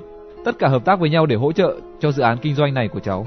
Sau vài tháng, công việc kinh doanh nhỏ này bắt đầu đi vào ổn định và đạt được những bước tiến triển mới. Quầy hàng Biscuits từ chỗ phải mua lại hàng từ một điểm bán sỉ đã được một công ty bánh kẹo lớn đồng ý giao hàng trực tiếp đến tận nơi. Để mở rộng quy mô hoạt động, cửa hàng quyết định không bán kẹo nữa mà chuyển sang kinh doanh quần áo và hàng hóa nhỏ. Năm 12 tuổi, cháu phải thuê 20 bạn học sinh cùng lớp vào phụ việc. Doanh thu của cửa hàng ngày càng lớn, chúng cháu kiếm được mấy ngàn đô la lợi nhuận. Sau vài năm kinh doanh, cửa hàng được lên trang bìa của một tờ báo địa phương và sau đó còn vinh dự được xuất hiện trên nhiều tờ báo phát hành trong cả nước. Tất cả sự quan tâm, động viên và việc làm đầy chiếc xô cảm xúc tích cực một cách chân thành của mọi người đã góp phần tạo nên sự khác biệt to lớn của cháu. Từ chiếc xô cảm xúc tràn đầy của mình, cháu được tiếp thêm cảm hứng và đã biết cách làm đầy xô cho mọi người xung quanh. Cuối mỗi tháng, cháu thường tặng cho nhân viên quà và chi phiếu tiền hoa hồng căn cứ vào doanh số bán hàng của từng người. Cháu thật sự hạnh phúc khi nhìn thấy những hành động của mình có thể đem đến niềm vui và khiến tinh thần của bạn bè, người thân và cả những bạn đồng nghiệp từ thuở nhỏ trở nên phấn khởi. Đặc biệt là khi theo đuổi sự nghiệp học hành vào những năm tháng tiếp theo, cháu đã luôn nhận được sự hỗ trợ tinh thần đặc biệt. Bố mẹ thường xuyên hỏi cháu thích môn học và chương trình ngoại khóa nào. Thay vì lo lắng và buồn lòng khi thấy cháu không học tốt môn nhạc hay mỹ thuật, bố mẹ đã khuyến khích cháu dành nhiều thời gian cho những môn học cháu thật sự yêu thích Thấy cháu giỏi về lập luận phân tích và thường xuyên quan tâm đến tình hình thời sự, bố mẹ khuyên cháu nên đầu tư thêm thời gian cho toán học và các môn khoa học xã hội. Rõ ràng là bố mẹ cháu đã nhận ra rằng nếu cháu đầu tư vào những môn học mà cháu say mê sẽ có lợi hơn việc phấn đấu để trở thành người giỏi toàn diện. Đây là quan điểm hoàn toàn trái ngược với những suy nghĩ của phần lớn các thầy cô cũng như các bậc phụ huynh thời ấy. Biết cháu chẳng mấy nhạy cảm với âm nhạc, bố mẹ thừa hiểu, có đưa cháu đến thọ giáo của thầy dạy nhạc giỏi hơn cũng chẳng thể cải thiện được tình hình và thành tích tốt nhất mà cháu có thể đạt được chắc cũng chỉ ở điểm trung bình mà thôi. Khi ấy, mọi người trong gia đình vẫn thường kháo nhau một câu ngạn ngữ cổ. Đừng bao giờ cố dạy cho con heo học hát, vừa mất thời gian vừa làm phiền con heo. Và khi bước vào giảng đường đại học, cháu nhận ra rằng câu nói đùa ấy còn đem đến cho mình một sự tự do về mặt tư tưởng. Không nhất thiết phải trở thành một người giỏi mọi thứ. Thay vào đó, cháu có thể tập trung toàn bộ trí lực để vượt trội trong sở trường của mình. Cháu nhớ lại những lần đến chơi nhà các bạn thời tiểu học, khác với sự chào đón của gia đình mình, cháu có cảm giác kỳ lạ mỗi khi đến đấy ông ạ. Tan trường bọn cháu hân hoan bước về nhà như những con chim sổ lồng. Thế nhưng, câu nói đầu tiên của mẹ bạn ấy bao giờ cũng rất khó chịu. Mẹ đã cho phép con dẫn bạn về nhà chơi hay chưa? Chắc con lại gây ra chuyện gì ở trường rồi phải không? Nếu con làm bài tốt thì mẹ không cấm chuyện con dẫn bạn về nhà chơi đâu. Có thể những điều bố mẹ bạn ấy nói không sai, nhưng cháu không hiểu tại sao bác ấy lại chào đón con mình đi học về bằng những câu nói lạnh lùng như thế. Nó chẳng khác gì gáo nước lạnh rồi vào bạn ấy. Trong khi đó, một bạn khác thì ngày nào về nhà cũng thấy dán sẵn một danh sách như hàng tá những yêu cầu khiến bạn ấy nản lòng. Chẳng hạn như thái độ của con cần phải sửa đổi ngay. Từ những lần ghé thăm này, cháu nhận ra rằng không phải ở môi trường nào cũng chào đón những đứa con khi chúng trở về. Gấp lại gia đình mình mỗi khi đi học về, cháu luôn được mọi người hỏi thăm hôm nay ở lớp thế nào, chiều nay con thích làm gì nào, có muốn kể với bố mẹ chuyện con làm ở lớp hôm nay hay không. Phần đầu cháu nghĩ rằng chắc gia đình các bạn ấy có chuyện buồn, nhưng rồi dần dần cháu hiểu ra rằng đó là điều hoàn toàn bình thường ở nhà họ. Và cháu tự hỏi liệu đấy có phải là lý do khiến các bạn ấy luôn thích được tới nhà mình chơi hay không?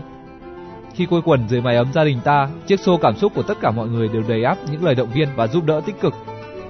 Gia đình mình như dòng sông bồi đắp những cảm xúc tích cực đã bị vơi đi để củng cố niềm tin trước khi các bạn ấy trở về với thực tế đầy rẫy những cảm xúc tiêu cực.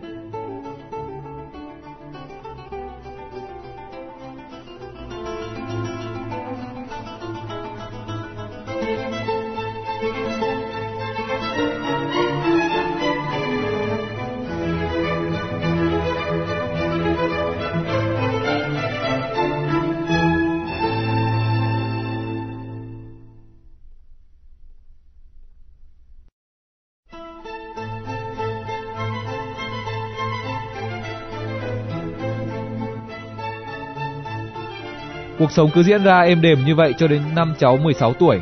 Lúc ấy, thị lực mắt trái của cháu bỗng nhiên bị yếu hẳn và cháu phải đối mặt với trở ngại lớn đầu tiên trong đời. Khi tiến hành xét nghiệm, các bác sĩ phát hiện mắt cháu bị nhiều khối u và phải tiến hành đại phẫu nhiều lần. Tiếc thay, một năm sau, thị lực mắt trái của cháu hoàn toàn mất hẳn. Thêm vào đó, cháu còn có triệu chứng của gen bất thường, khiến khối u có nguy cơ lan khắp cơ thể. Kết quả thử máu khẳng định cháu mắc phải một chứng rối loạn hiếm gặp, chứng von Hippel-Lindau. Theo lời bác sĩ, khối u có thể xuất hiện ở tụy, thận, màng nhĩ, tuyến thượng thận, não và cột sống, mặc dù bấy giờ vẫn chưa có dấu hiệu nào để nhận biết. Lần đầu tiên nghe hung tin, cháu thật sự choáng váng và cảm thấy rất căng thẳng. Nhưng rồi không hiểu sao, trong lòng cháu lại dấy lên cảm giác ngạc nhiên vì hình như tin dữ ấy chẳng ảnh hưởng mấy đến tinh thần của mình. Từ hôm ấy trở đi, thay vì buồn khổ với những cảm xúc tiêu cực và lo lắng cho căn bệnh nan y, gia đình đã giúp cháu tập trung vào những việc cháu có thể làm được. Mặc dù vẫn có đôi chút lo lắng và sợ hãi, nhưng chưa bao giờ cháu cảm thấy tuyệt vọng có thể nói vào thời khắc quyết định ấy, sự quan tâm chân thành của mọi người và cảm xúc tích cực đã tác động sâu sắc đến cháu, đồng thời củng cố nơi cháu niềm tin vào cuộc đời. Sau khi nắm rõ tình trạng bệnh tật của mình, cháu bắt đầu tra cứu sách vở và tài liệu để tìm hiểu phương pháp chữa trị cũng như cách sống chung với nó. Khi bạn bè đến hỏi thăm chuyện bệnh tình của mắt trái cháu, cháu đùa giỡn rằng nhờ nó mà giờ đây thị lực mắt phải của cháu đã đạt 20 trên 10 và còn tốt hơn mức bình thường nữa. Thay vì xem bệnh tật là lời nguyền của số phận, là bản án tử hình treo lơ lửng, cháu đã xem đó là cơ hội để mình chủ động sống khỏe mạnh hơn. Đây chính là bí quyết giúp cháu vượt qua thử thách đầu đời đấy ông ạ. Trong quá trình tìm hiểu chứng bệnh hiếm gặp này, cháu nhận ra rằng mình có thể kiểm soát được các khối u trong người bằng cách phát hiện và điều trị sớm. Cháu quyết tâm đi khám và nội soi đều đặn để xem diễn biến của căn bệnh và khả năng thuyên giảm của nó như thế nào. Và trong thời gian này, mọi thói quen và hoạt động thường ngày của cháu vẫn diễn ra một cách bình thường, cả trong các mối quan hệ xã hội, học hành lẫn niềm đam mê thể thao. Thậm chí trong nhiều năm tiếp theo, cuộc sống của cháu hầu như chẳng có gì thay đổi, ngoại trừ những lần đi khám định kỳ, khoảng 6 tháng đến một năm một lần. Dĩ nhiên, mỗi khi chờ đợi kết quả nội soi, cháu cũng cảm thấy lo lắng và hồi hộp, nhưng cháu đã cố gắng kiềm chế những cảm xúc ấy. Quả thật niềm tin và tinh thần của cháu vẫn luôn mạnh mẽ ông ạ. Mặc dù vẫn chưa dám khẳng định một thái độ hoàn toàn lạc quan, nhưng cháu nghĩ rằng mình cần phải dũng cảm đối mặt với thử thách khắc nghiệt này của cuộc sống và không để nỗi lo lắng về bệnh tật xâm chiếm tâm hồn của mình. Mãi sau này khi gặp lại, các bạn cháu mới cho biết trong thời gian ấy họ rất lo lắng cho cháu trước căn bệnh ung thư, nhưng cũng rất ngạc nhiên bởi vì thái độ tích cực đó của cháu. Dù mọi người vẫn biết rằng cháu vốn lạc quan và làm việc gì cũng nỗ lực hết mình, nhưng họ rất bất ngờ khi mỗi ngày qua đi cháu lại không cháu lại không hề bận tâm đến bệnh tình của mình.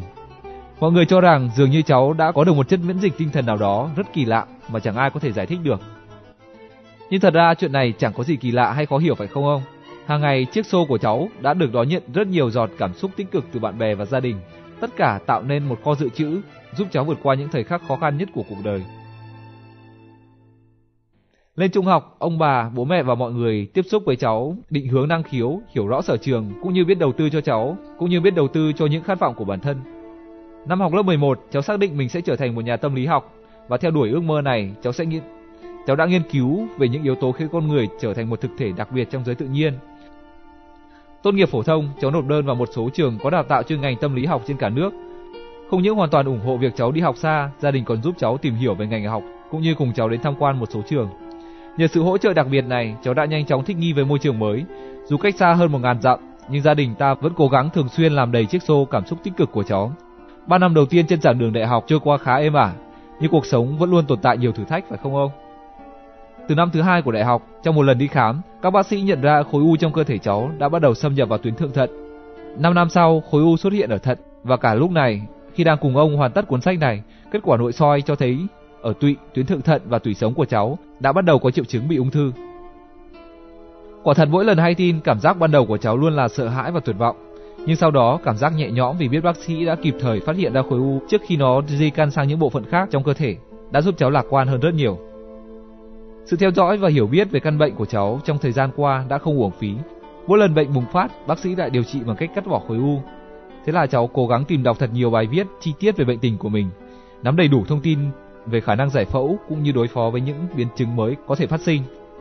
Trước tình trạng bệnh tật của bản thân, bao sinh lực của tuổi trẻ cháu đều dồn vào những việc mình có thể làm được, chứ không phải tập trung vào những chuyện đã xảy ra hoặc những điều nằm ngoài khả năng kiểm soát của mình. Ngày nay, trong hành trình không nghỉ ngơi của cuộc sống, cháu vẫn luôn tiến về phía trước mà không bao giờ dừng bước và than vãn tại sao những chuyện này lại xảy đến với mình nhỉ? Có thể đôi lúc cháu cảm thấy tuyệt vọng, nhưng quả thật chưa bao giờ cháu than trách số phận. Và dĩ nhiên, ông biết đấy, hai việc này hoàn toàn khác nhau. Bản thân cháu đã nhận ra rằng trong những tình huống như vậy, việc ngồi suy nghĩ tiêu cực hoặc than thân trách phận chẳng những không đem lại lợi ích gì mà còn có thể gây tổn hại đến sức khỏe về thể chất và tinh thần của bản thân, đồng thời ảnh hưởng đến những người xung quanh. Dù từng giờ phải đối mặt với căn bệnh ung thư nghiền ngã này, nhưng cháu biết mình không có cách nào tốt hơn ngoài việc tập trung vào những điều mình có thể làm để chủ động đối phó với nó. Và cháu khẳng định rằng việc giữ thái độ này hàng ngày không phải là điều quá khó khăn. Tại sao lại như vậy? Vì một lý do rất đơn giản. Sau gần 30 năm có mặt trong cuộc sống này, chiếc số cảm xúc tích cực của cháu đã liên tục được làm đầy nhờ vào tình thân của gia đình và bạn bè. Có thể nói tôi là người may mắn khi chiếc xô cảm xúc tích cực của mình đã liên tục được làm đầy trong suốt những năm tháng tuổi thơ cũng như hiện tại. Đọc lại những gì đã viết, bản thân tôi cũng cũng thấy đó là một câu chuyện về những phép màu. Nhưng tôi khẳng định với quý độc giả rằng đây là câu chuyện thật của đời tôi. Trước những thử thách nghiền ngã của bệnh tật, chiếc xô tràn đầy cảm xúc tích cực liều cao này thật sự đã là phương thuốc thần kỳ giúp tôi vượt qua tất cả. Chắc chắn rằng trong suốt cuộc đời, mỗi người chúng ta đều gặp phải những thử thách mang tính quyết định. Có lẽ không ít người cho rằng mình thật xui xẻo và tự hỏi Sao cuộc đời lại bất công với mình như vậy? Nhưng thay vì gục ngã trước nghịch cảnh, hãy khẳng định bản lĩnh của bản thân bằng cách đón nhận và cố gắng vượt qua tất cả những thử thách này với một thái độ tích cực. Thái độ tích cực này không chỉ giúp ta hạn chế được ảnh hưởng của những cảm xúc tiêu cực để tồn tại, mà còn để vươn cao và khẳng định giá trị của bản thân trong cuộc sống.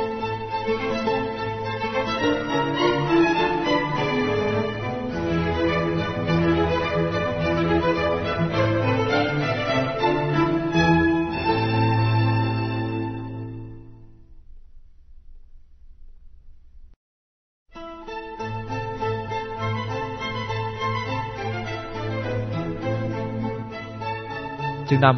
Lưu dấu bản sắc Có thể nói câu chuyện mà chúng tôi vừa đem đến cho quý độc giả trên đây rất đặc biệt. Nhưng nếu quan sát, bạn sẽ nhận ra rằng trong thực tế có rất nhiều người đã tạo dựng cho mình một cuộc sống tốt đẹp hơn nhờ việc thường xuyên làm đầy chiếc xô cảm xúc tích cực. Đặc biệt ở những tổ chức hoạt động với quy mô lớn, bạn sẽ thấy đây không phải là một điều hiếm gặp. Chẳng hạn còn nhớ như trong chương 2, chúng tôi có nhắc đến 7 nhân viên làm việc hiệu quả tại trung tâm dịch vụ khách hàng của một công ty viễn thông. Họ đã xử lý tình huống rắc rối của khách hàng một cách khéo léo và tinh tế. Giả sử bạn là một trong những khách hàng may mắn ấy, hẳn bạn sẽ có ấn tượng rất tốt với những nhân viên này và hỏi tên anh ta. Sau đó, bạn gọi điện đến gặp người quản lý của Ted, tên của nhân viên đã tiếp bạn niềm nở và vui vẻ thuật lại mọi ấn tượng tốt đẹp về anh ta. Tôi tin rằng trong lúc bạn kể về cách nói chuyện thân mật hay cách giải quyết vấn đề rất hiệu quả của Ted, thì ở đầu dây bên kia vị quản lý này cũng đang cố ghi lại mọi nhận xét của bạn. Sau khi Ted kết thúc cuộc điện đàm với một khách hàng nóng tính, vốn là công việc thường ngày của anh ta, thì nhận được một email từ sếp. Anh nhận thấy sếp còn gửi kèm lá thư này cho tất cả những nhân viên của phòng dịch vụ khách hàng, những đồng nghiệp của anh. Ấn tượng với dòng tiêu đề hôm nay anh rất nổi bật. Ted đọc nội dung thư và ngạc nhiên trước những gì sếp viết cho anh trong đó. Trong thư, sếp trích dẫn cả những câu nói mà anh và đồng nghiệp thường sử dụng khi giao dịch với khách hàng. Thật ra đấy chính là những điều mà anh vẫn thường làm để hoàn tất tốt công việc của mình. Cuối thư sếp đánh giá cao khi cho rằng công việc của Ted không chỉ khiến khách hàng thấy hài lòng mà còn để lại cho họ những ấn tượng tốt đẹp về công ty nữa. Ted không ném được niềm vui và cảm giác hân hoan sau khi đọc xong bức thư này. Dù cả ngày phải tiếp xúc với những vị khách nóng tính, nhưng anh vẫn cảm thấy tràn đầy sinh lực. Có thể nói người quản lý của Ted đã biết vận dụng bí quyết làm đầy chiếc xô cảm xúc tích cực. Sự công nhận mang lại hiệu quả với ý nghĩa cao nhất khi nó cụ thể, riêng biệt với từng người và thật sự xứng đáng với thành quả mà họ đã nhận được. Rõ ràng là người quản lý biết việc gửi email cho Ted và gửi cho cả những nhân viên khác sẽ giúp làm đầy chiếc số cảm xúc tích cực trong anh. Tuy vậy, ông cũng nhận ra rằng không phải ai cũng hài lòng với cách khen thưởng này. Có người chỉ cần một cái vỗ vai chúc mừng thân mật hay đơn giản chỉ là một lời khen trong cuộc họp toàn văn phòng cũng đủ khiến họ hài lòng. Một vấn đề mà chúng ta cần phải lưu ý khi tiến hành khen thưởng và công nhận là đối với mỗi cá nhân, ta phải vận dụng một cách thức độc đáo và riêng biệt để làm đầy chiếc số cảm xúc tích cực của họ. Và dĩ nhiên chúng ta phải biết tránh những cách khen thưởng không thích hợp, đặc biệt là việc trao phần thưởng một cách cao bằng hay sự công nhận một cách gượng ép và giả tạo. Tiếp theo, chúng tôi xin kể với bạn một câu chuyện có thật tại một công ty bảo hiểm danh tiếng mà chúng tôi có dịp chứng kiến. Câu chuyện về Susan, trưởng phòng dịch vụ khách hàng và Matt, nhân viên xuất sắc của cô. Trước khi được thăng chức, Susan từng là nhân viên của bộ phận dịch vụ khách hàng này. Bản thân Susan cũng rất thích được khen ngợi và cô đã từng được tặng thưởng trước tập thể về những thành tích ấn tượng mà cô đạt được. Sự kiện này không những khiến cô cảm thấy rất phấn khởi, mà trong một thời gian dài sau đó, cô đã làm việc hăng say và rất hiệu quả. Khi bắt đầu với cương vị trưởng phòng, Susan hiểu rằng người quản lý thành công chính là người có khả năng truyền cảm hứng để nhân viên của mình làm việc hiệu quả hơn. Với những kinh nghiệm trước đây, Susan quyết định tổ chức một buổi lễ long trọng khen thưởng cho các cá nhân tiêu biểu trong phòng. Để chuẩn bị cho sự kiện này, Susan đặt chỗ ở một khách sạn đẹp nhất thành phố, phát thư mời nhân viên cùng người nhà của họ đến dự và thậm chí cô còn quyết định thuê một MC nổi tiếng cùng một nhóm nhà hàng đầu đến góp vui. Theo kế hoạch, phần cuối chương trình là lễ trao giải cho nhân viên có thành tích xuất sắc nhất trong năm. Đánh giá cao sự đóng góp của Matt và để anh nổi bật hơn nữa, Susan chú ý trao thưởng cho anh cuối cùng vì cô muốn giây phút đấy trở thành sự kiện trung tâm của bữa tiệc. Thật vậy, món quà phủ vải đỏ được đặt ở nơi trang trọng nhất của sân khấu đã thu hút sự chú ý của tất cả mọi người. Susan hy vọng rằng phần thưởng đặc biệt này sẽ là động lực để Matt phấn đấu hơn nữa trong thời gian tới. Vì thế, trước khi tuyên bố Matt chính là nhân viên xuất sắc của năm, Susan đã đọc một bài diễn văn dài nêu rõ thành tích tuyệt vời của Matt và dành cho anh những lời khen đặc biệt. Rồi cô kéo tấm vải ra, hai tay nâng cao phần thưởng cùng lúc sướng tên Matt. Đây là giây phút mà Susan đã nghĩ đến trong mấy tuần nay, thậm chí cô còn hình dung trước vẻ mặt hạnh phúc rạng ngời hiện ra trên gương mặt của Matt nữa. Nhưng thật bất ngờ, mọi chuyện xảy ra hoàn toàn không như mong đợi. Matt giận dữ, nét mặt tức giận và cử chỉ của anh lúc ấy đã nói lên tất cả. Tiến đến micro, Matt cao có nói rằng anh không muốn nhận phần thưởng này và đây thực chất chỉ là một bằng khen vô nghĩa mà thôi. Mặt khác, anh còn có cả một bộ sưu tập ở nhà và chẳng cần thêm bất kỳ cái nào nữa. Đó thật sự là một bữa tối tồi tệ nhất trong đời Susan. Thất bại này không chỉ làm tổn thương tinh thần tập thể mà giờ đây, bản thân cô còn phải tìm cách lấy lại lòng tin và thiện cảm ở người nhân viên giỏi nhất của mình. Sau khi đã vượt qua cú sốc này, Susan bắt đầu suy nghĩ về cách thức để công nhận giá trị thành tích của Matt sau này. Sau sự cố bất ngờ đó, Susan bắt đầu tìm hiểu về Matt kỹ hơn. Cô được biết, hai cô con gái bé bỏng chính là báu vật mà anh yêu quý nhất Mỗi khi nói về các con, gương mặt anh lại tràn đầy hạnh phúc. Ở cơ quan, anh thường khoe với mọi người những tấm hình chụp chung với hai cô công chúa. Năm sau, Matt cũng có tên trong danh sách nhân viên ưu tú của năm. Susan tự nhủ, nhất định cô phải tổ chức buổi lễ trao thưởng thật khác biệt và xứng đáng. Cô gọi điện nói chuyện với vợ của Matt và nhờ chị dẫn hai bé đi chụp hình ở tiệm danh tiếng nhất thành phố, đồng thời giúp cô giữ bí mật chuyện này với Matt. Và buổi tối long trọng ấy cũng đến. Mọi chuyện đều diễn ra như dự tính của Susan. Trong phần đầu khai mạc buổi lễ, Susan bước lên sân khấu và kể về một người rất đặc biệt. Người đó không những là một nhân viên xuất sắc ở cơ quan mà còn là người chồng, người cha mẫu mực ở trong gia đình. Rồi Susan kéo tấm vải phủ phần thưởng để lộ ra gương mặt hai cô con gái xinh xắn của Matt trong bức hình khổ lớn. Ngay lập tức, Matt sải bước lên sân khấu, cảm động ôm chầm lấy Susan. Matt anh nhòa lệ. Mọi người trong khán phòng đều xúc động. Chưa bao giờ Matt hình dung thành tích và giá trị của mình sẽ được công nhận một cách đặc biệt và có ý nghĩa như vậy. Phần thưởng quý báu này đã thay đổi thái độ của anh đối với người quản lý, đồng thời giúp anh nỗ lực hơn trong công việc của mình. Thông điệp của câu chuyện trên thật đơn giản. Nếu bạn muốn người khác hiểu rằng bạn thật sự cảm kích trước những đóng góp cũng như rất trân trọng giá trị của họ, thì sự công nhận và khen ngợi mà bạn dành cho họ phải đặc biệt và có ý nghĩa riêng với từng người. Việc làm đầy chiếc xô cảm xúc tích cực, tương ứng với đặc điểm và nhu cầu của từng cá nhân, không chỉ giúp tăng cường năng suất làm việc ở nơi công sở, mà còn góp phần vun đắp mối quan hệ lâu dài và có thể thay đổi cuộc sống của chúng ta.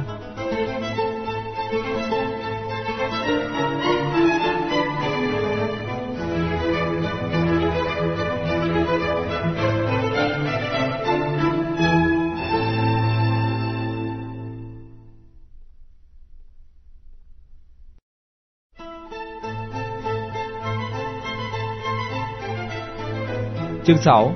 Năm cách hiệu quả để tăng cường cảm xúc tích cực. Để cuộc sống của bản thân cũng như những người xung quanh trở nên tốt đẹp hơn, mỗi người chúng ta cần tạo ra cho mình một thói quen làm đầy chiếc xô cảm xúc tích cực. Thật ra điều này cũng không có gì là mới mẻ vì hầu như tất cả chúng ta đều biết rằng các quan hệ trong gia đình, xã hội cũng như sự nghiệp và cuộc sống của mỗi người sẽ trọn vẹn hơn khi ta biết khơi nguồn cảm xúc tích cực xung quanh mình. Nhưng nếu chỉ dừng lại ở việc biết cách khơi nguồn thôi thì cũng chưa đủ. Như tất cả các mục tiêu khác trong đời, chúng ta cần phải lập kế hoạch cụ thể, tính toán mức độ khả thi để biến dự định tốt đẹp thành hiện thực. Sau hơn 4.000 cuộc phỏng vấn về đề tài này, chúng tôi đã tiến hành tập hợp dữ liệu và đúc kết được 5 cách hiệu quả giúp mỗi người đạt được kết quả tốt nhất khi làm đầy chiếc xô cảm xúc tích cực. Một là đừng làm vơi đi cảm xúc tích cực. Hai là thắp sáng những điều tốt đẹp. Ba là kết nối tình thân. Bốn là cho không vụ lợi. Năm là đảo ngược quy tắc vàng. Một, đừng làm vơi đi cảm xúc tích cực. Có một sự thật là nếu muốn tiết kiệm, trước hết phải thanh toán tất cả nợ nần. Tương tự như vậy, để khởi động việc làm đầy chiếc xô cảm xúc tích cực, chúng ta cần phải bắt đầu từ việc loại trừ những khả năng có thể làm cho nó bị vơi đi. Sau khi tìm hiểu học thuyết cái gáo và chiếc xô cảm xúc, một người bạn của chúng tôi đã quyết định thử nghiệm nó. Để không làm vơi đi chiếc xô cảm xúc tích cực của người khác, anh bắt đầu tạo nên thói quen tự hỏi mình đang làm đầy thêm hay lấy đi cảm xúc tốt đẹp của họ qua những lần giao tiếp. Anh kể rằng ban đầu thói quen này rất khó hình thành, nhưng rồi sau một thời gian mọi chuyện trở nên dễ dàng hơn và anh bắt đầu nhận thấy hiệu quả của nó. Suy nghĩ cẩn thận trước khi trình bày ý kiến và đưa ra một nhận xét tích cực thay cho một câu nói tiêu cực, anh đã làm cho mối quan hệ giữa mình và mọi người xung quanh trở nên tốt đẹp và thoải mái hơn rất nhiều. Nếu bạn tự nhủ mình không được làm vơi đi chiếc xô cảm xúc tích cực của bản thân cũng như của mọi người, thì bạn cũng sẽ nhận ra rằng mình hoàn toàn có thể làm điều này chỉ trong một thời gian ngắn. Hãy nhớ lại những lần giao tiếp gần đây của bạn. Bạn có khiến người khác cảm thấy phiền lòng khi đề cập đến một vấn đề tế nhị nào đó hoặc thẳng thừng chỉ trích những sai lầm của họ hay không? Nếu có, lần sau hãy cố gắng điều chỉnh cảm xúc của bản thân và thận trọng mỗi khi phát biểu. Khi đã hình thành được thói quen này rồi, bạn hãy khuyến khích để mọi người xung quanh cũng có được những thay đổi tương tự. Nếu trong tập thể của bạn, ở cơ quan hoặc ở trường học, có những người thích liên kết lại thành tập thể chiếu tướng để phê phán, chỉ trích và làm vơi đi chiếc số cảm xúc tích cực của một ai đó, hãy hành động. Chẳng hạn, hãy thuyết phục mọi người bằng lời nói và hành động tiêu cực như thế chỉ làm vấn đề trở nên tồi tệ hơn mà thôi. Thực tế là có nhiều người lại thích làm tổn thương người khác, Họ cố tình dùng chiếc gáo cắn dài của mình để làm vơi đi cảm xúc tích cực của những người xung quanh. Dù bạn có tác động đến họ như thế nào đi chăng nữa, họ cũng hoàn toàn không muốn tiếp thu, sửa đổi. Nếu gặp những người như vậy, tốt hơn hết là bạn nên tránh xa họ để đảm bảo sức khỏe tinh thần lẫn thể chất của mình. Khi bắt đầu hình thành ý thức loại bỏ dần thói quen làm vơi cảm xúc tích cực của người khác, bạn nhớ theo dõi tiến bộ của mình qua những cuộc trò chuyện gần đây và đánh giá xem phần lớn những lần đó là tích cực hay tiêu cực. Giờ đây, trong khi suy ngẫm về những gì mình có thể làm để giúp cho chiếc xô của những người thân, bạn bè, đồng nghiệp cũng như những người bạn tiếp xúc được tràn đầy, bạn nên tự hỏi làm sao để đạt được tỷ lệ thần kỳ năm giao tiếp tích cực trên một giao tiếp tiêu cực ở chương 3 đã đề cập đến. 2. Hãy thắp sáng những điều tốt đẹp. Trong cuộc sống, hầu như mỗi cuộc trò chuyện lại đem đến cho ta một cơ hội để thể hiện giá trị của bản thân, thắp sáng niềm tin của những hành vi chuẩn mực của con người và làm đầy chiếc xô cảm xúc tích cực. Trong quá trình khám phá sức mạnh của việc tập trung vào những hành vi chuẩn mực ở con người qua giao tiếp, một người bạn của chúng tôi đã nhận ra điều này từ cuộc hôn nhân của chính mình. Sau khi kết hôn, cuộc sống vợ chồng của bạn tôi diễn ra không được như mong muốn của cả hai người. Cô nhận thấy dường như chồng mình không thích dành nhiều thời gian bên vợ và đặc biệt, mỗi khi phàn nàn, cô lại nhận được những lời biện hộ không mấy thuyết phục từ anh. Điều này khiến cô ngày càng để tâm đến những chuyện không vui và bắt đầu theo dõi để xem chồng mình có làm gì sai trái hay không. Thế nhưng điều đó không những không thay đổi được tình hình mà còn khiến mọi thứ có nguy cơ trở nên tồi tệ hơn. Sau khi suy nghĩ, cô bạn của chúng tôi hiểu được rằng việc kể lể với chồng những nỗi thất vọng trong cuộc sống hôn nhân cũng không phải là giải pháp tối ưu. Vậy là thay vì xăm soi những mặt chưa tốt của chồng, cô quyết định thực hiện một cuộc thử nghiệm mới, chuyển sang chú ý đến những sở trường và những ưu điểm của anh. Tuy còn nhiều hoài nghi nhưng cô tự an ủi mình rằng dù sao đi nữa thì việc làm này cũng chẳng tốn quá nhiều thời gian và công sức. Vậy mà kết quả cô ấy nhận được thật đáng ngạc nhiên và đáng khích lệ. Quan hệ vợ chồng của cô được cải thiện rõ rệt. Chồng cô trở nên vui vẻ và hạnh phúc hơn khi về nhà. Rõ ràng là sự quan tâm chân tình và cái nhìn tích cực của cô dành cho anh đã làm đầy chiếc xô cảm xúc tích cực cho cả hai người. Không chỉ cho chồng cô mà còn cho cả bản thân cô nữa. Một điều bất ngờ và thú vị khác mà bạn tôi nhận được khi thực hiện cuộc thí nghiệm này là cô cảm thấy hạnh phúc hơn trong cuộc sống, cũng như tích cực hẳn hơn trong giao tiếp với mọi người xung quanh. Sau vài tuần, vợ chồng bạn tôi đều mong muốn truyền nguồn năng lượng mới mẻ này đến cho bạn bè và đồng nghiệp. Đừng bao giờ đánh giá thấp ảnh hưởng lâu dài của việc làm đầy chiếc xô cảm xúc ở mỗi người. Theo tiến sĩ Barbara Frederickson, cảm xúc tích cực tạo ra chuỗi sự kiện quan hệ cá nhân có tính chất sâu rộng mà có thể trong lúc tiếp chuyện với mọi người chúng ta không nhận ra nhưng chắc chắn rằng đây là điều có thật và đang tồn tại trong cuộc sống hàng ngày của mỗi người. Mỗi lần làm đầy chiếc xô cảm xúc tích cực có nghĩa là bạn đang tái sinh một nguồn năng lượng mới. Nếu hàng ngày bạn làm đầy chiếc xô cảm xúc tích cực, sau đó chủ nhân của những chiếc xô hạnh phúc ấy lại tiếp tục làm đầy những chiếc xô khác nữa, thì sau 20 ngày, hơn 1.000 chiếc xô cảm xúc tích cực đã được tràn đầy. Và nếu mỗi người làm đầy 5 chiếc xô chứ không phải hai, sẽ có 19 triệu chiếc xô cảm xúc tích cực được đầy lên chỉ trong vòng 10 ngày mà thôi. Vì thế, mỗi khi có ai đó làm đầy chiếc xô cảm xúc tích cực của mình, bạn hãy đón nhận cũng như đừng đánh giá thấp hoặc chối bỏ việc làm này. Bên cạnh đó, bạn hãy cố gắng trở thành mắt xích tiếp theo bằng cách làm đầy trở lại chiếc xô cảm xúc của họ với câu nói cảm ơn, để người đối diện hiểu rằng bạn rất cảm kích sự khen ngợi mà họ dành cho bạn. Hẳn nhiên sau đó, bạn cũng muốn chia sẻ nguồn năng lượng tích cực mới mẻ này với nhiều người khác nữa. 3. Kết nối tình thân Nếu quan sát, bạn sẽ thấy một hiện tượng phổ biến ở các em học sinh tiểu học Đa số các em thường tự nguyện tham gia vào những hoạt động tập thể như câu lạc bộ thể dục thể thao, đội cổ động viên, nhóm văn nghệ hay nhiều hoạt động ngoại khóa khác. Dù đôi lúc những hoạt động này hoàn toàn không phải là sở thích hay năng khiếu của các em. Chắc hẳn bạn sẽ băn khoăn tại sao các em lại tích cực tham gia những hoạt động này đến vậy. Câu trả lời được đưa ra có lẽ cũng chính là nguyên nhân khiến cho nhiều nhân viên chấp nhận gắn bó với chỗ làm hiện tại dù nó không được như những gì họ mong muốn. Đơn giản là vì ở đó họ có bạn thân. Suy rộng ra, bạn còn nhận thấy rằng phần lớn chúng ta tham gia gắn bó với một tập thể nào đó chỉ vì nơi đó có những người bạn thân của chúng ta hay không? Chúng tôi nói bạn thân bởi qua nghiên cứu ở một số công ty lớn có quy mô làm việc tương đối lớn cho thấy có bạn hay bạn tốt cùng chỗ làm không mang lại ảnh hưởng tích cực bằng việc có bạn thân là đồng nghiệp. Nghiên cứu cũng cho thấy là những ai làm việc cùng bạn thân thường có tỷ lệ an toàn lao động và năng suất làm việc cao hơn hẳn. Đồng thời khả năng làm hài lòng khách hàng của họ cũng tốt hơn những người khác. Dù cụm từ bạn thân thường mang hàm ý duy nhất nhưng điều này không có nghĩa là bạn phải giới hạn quan hệ giao tiếp thân tình của mình với chỉ một người. Thậm chí chúng tôi còn cho rằng mỗi người chúng ta nên có nhiều mối quan hệ thân tình như vậy, cả trong gia đình, tại công sở hay ngoài xã hội. Những mối quan hệ sâu sắc, tốt đẹp thường có khả năng thăng hoa cảm giác yêu đời ở mỗi người. Nhà tâm lý học danh tiếng Ed Diener cho rằng người hạnh phúc nhất là những người có nhiều mối quan hệ xã hội chất lượng cao. Ngược lại, ông và các nhà nghiên cứu khác cũng nhận thấy cái nặng tâm lý thường chỉ đè nặng lên những ai sống trong cảnh cô độc Hẳn bạn cũng nhận ra rằng hầu hết các mối quan hệ thân tình nhất của mình đều hình thành trên cơ sở của những tương tác tích cực. Ta không thể làm bạn tốt với ai đó nếu phần lớn thời gian giao tiếp giữa hai bên chỉ là tiêu cực. Do vậy, hãy lưu ý điều này và tạo ấn tượng tốt trong lần đầu tiếp xúc với một ai đó. Để hình thành một mối quan hệ lâu dài và tốt đẹp với một người nào đó, yêu cầu đầu tiên là bạn phải nhớ tên của họ. Với mỗi người, bạn hãy nhớ gọi đúng tên mà họ yêu thích. Chuyện này có vẻ rất đơn giản, nhưng ấn tượng mà nó tạo ra lại rất đặc biệt. Thật vậy, bất kỳ một mối quan hệ thân tình nào cũng chỉ được tạo dựng khi hai người gọi nhau một cách thân mật mà thôi. Với cách xưng hô này, những người mới quen sẽ sớm trở thành bạn bè của nhau.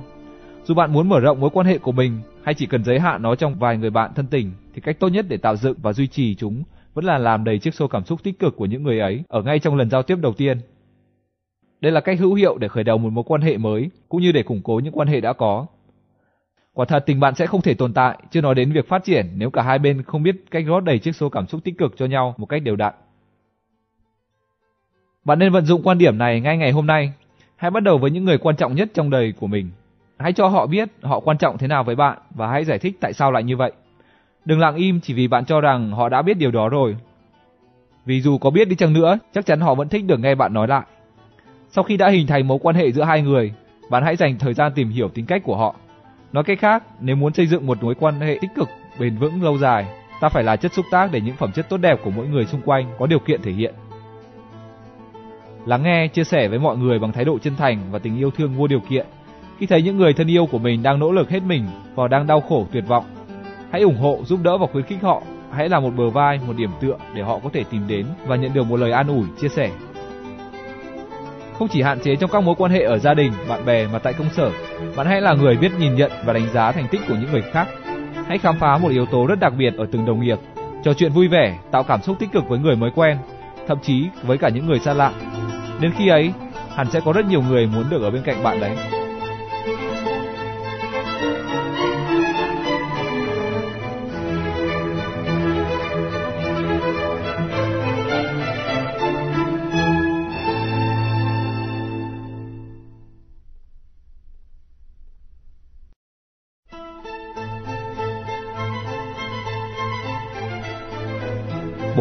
Cho không vụ lợi Ở chương 3, chúng tôi đã kể với các bạn một câu chuyện về Brian Bennett và câu nói của cô giáo đã thay đổi cuộc đời anh. Hôm đó, Katie Couric, người dẫn chương trình của Today, còn đem đến cho Brian một bất ngờ khác nữa. Ở phần cuối câu chuyện, Couric mời người cô giáo ngày xưa của Brian bước ra sân khấu. Gương mặt của Brian bừng sáng khi thấy cô giáo cùng chồng vốn cũng là một trong những giáo viên trung học mà anh rất yêu mến bước ra. Sau giây phút gặp gỡ đầy xúc động, Brian vô cùng ngạc nhiên khi biết thầy cô của anh, Barbara và Mark Bledsoe, cũng chính là bố mẹ của Drew Bledsoe, một siêu sao bóng bầu dục bang Mỹ.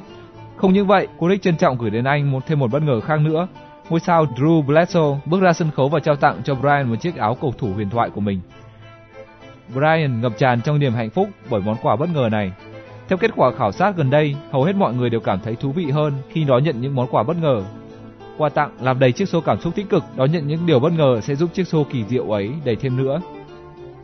Và ngạc nhiên chính là một trong những yếu tố đóng vai trò quyết định.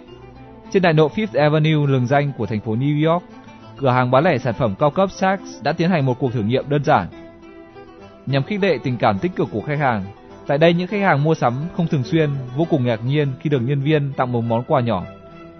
Dù chỉ là một món quà thể hiện lòng cảm kích của cửa hàng trước sự quan tâm của khách hàng, nhưng nó đã tạo lên một hiệu ứng đặc biệt.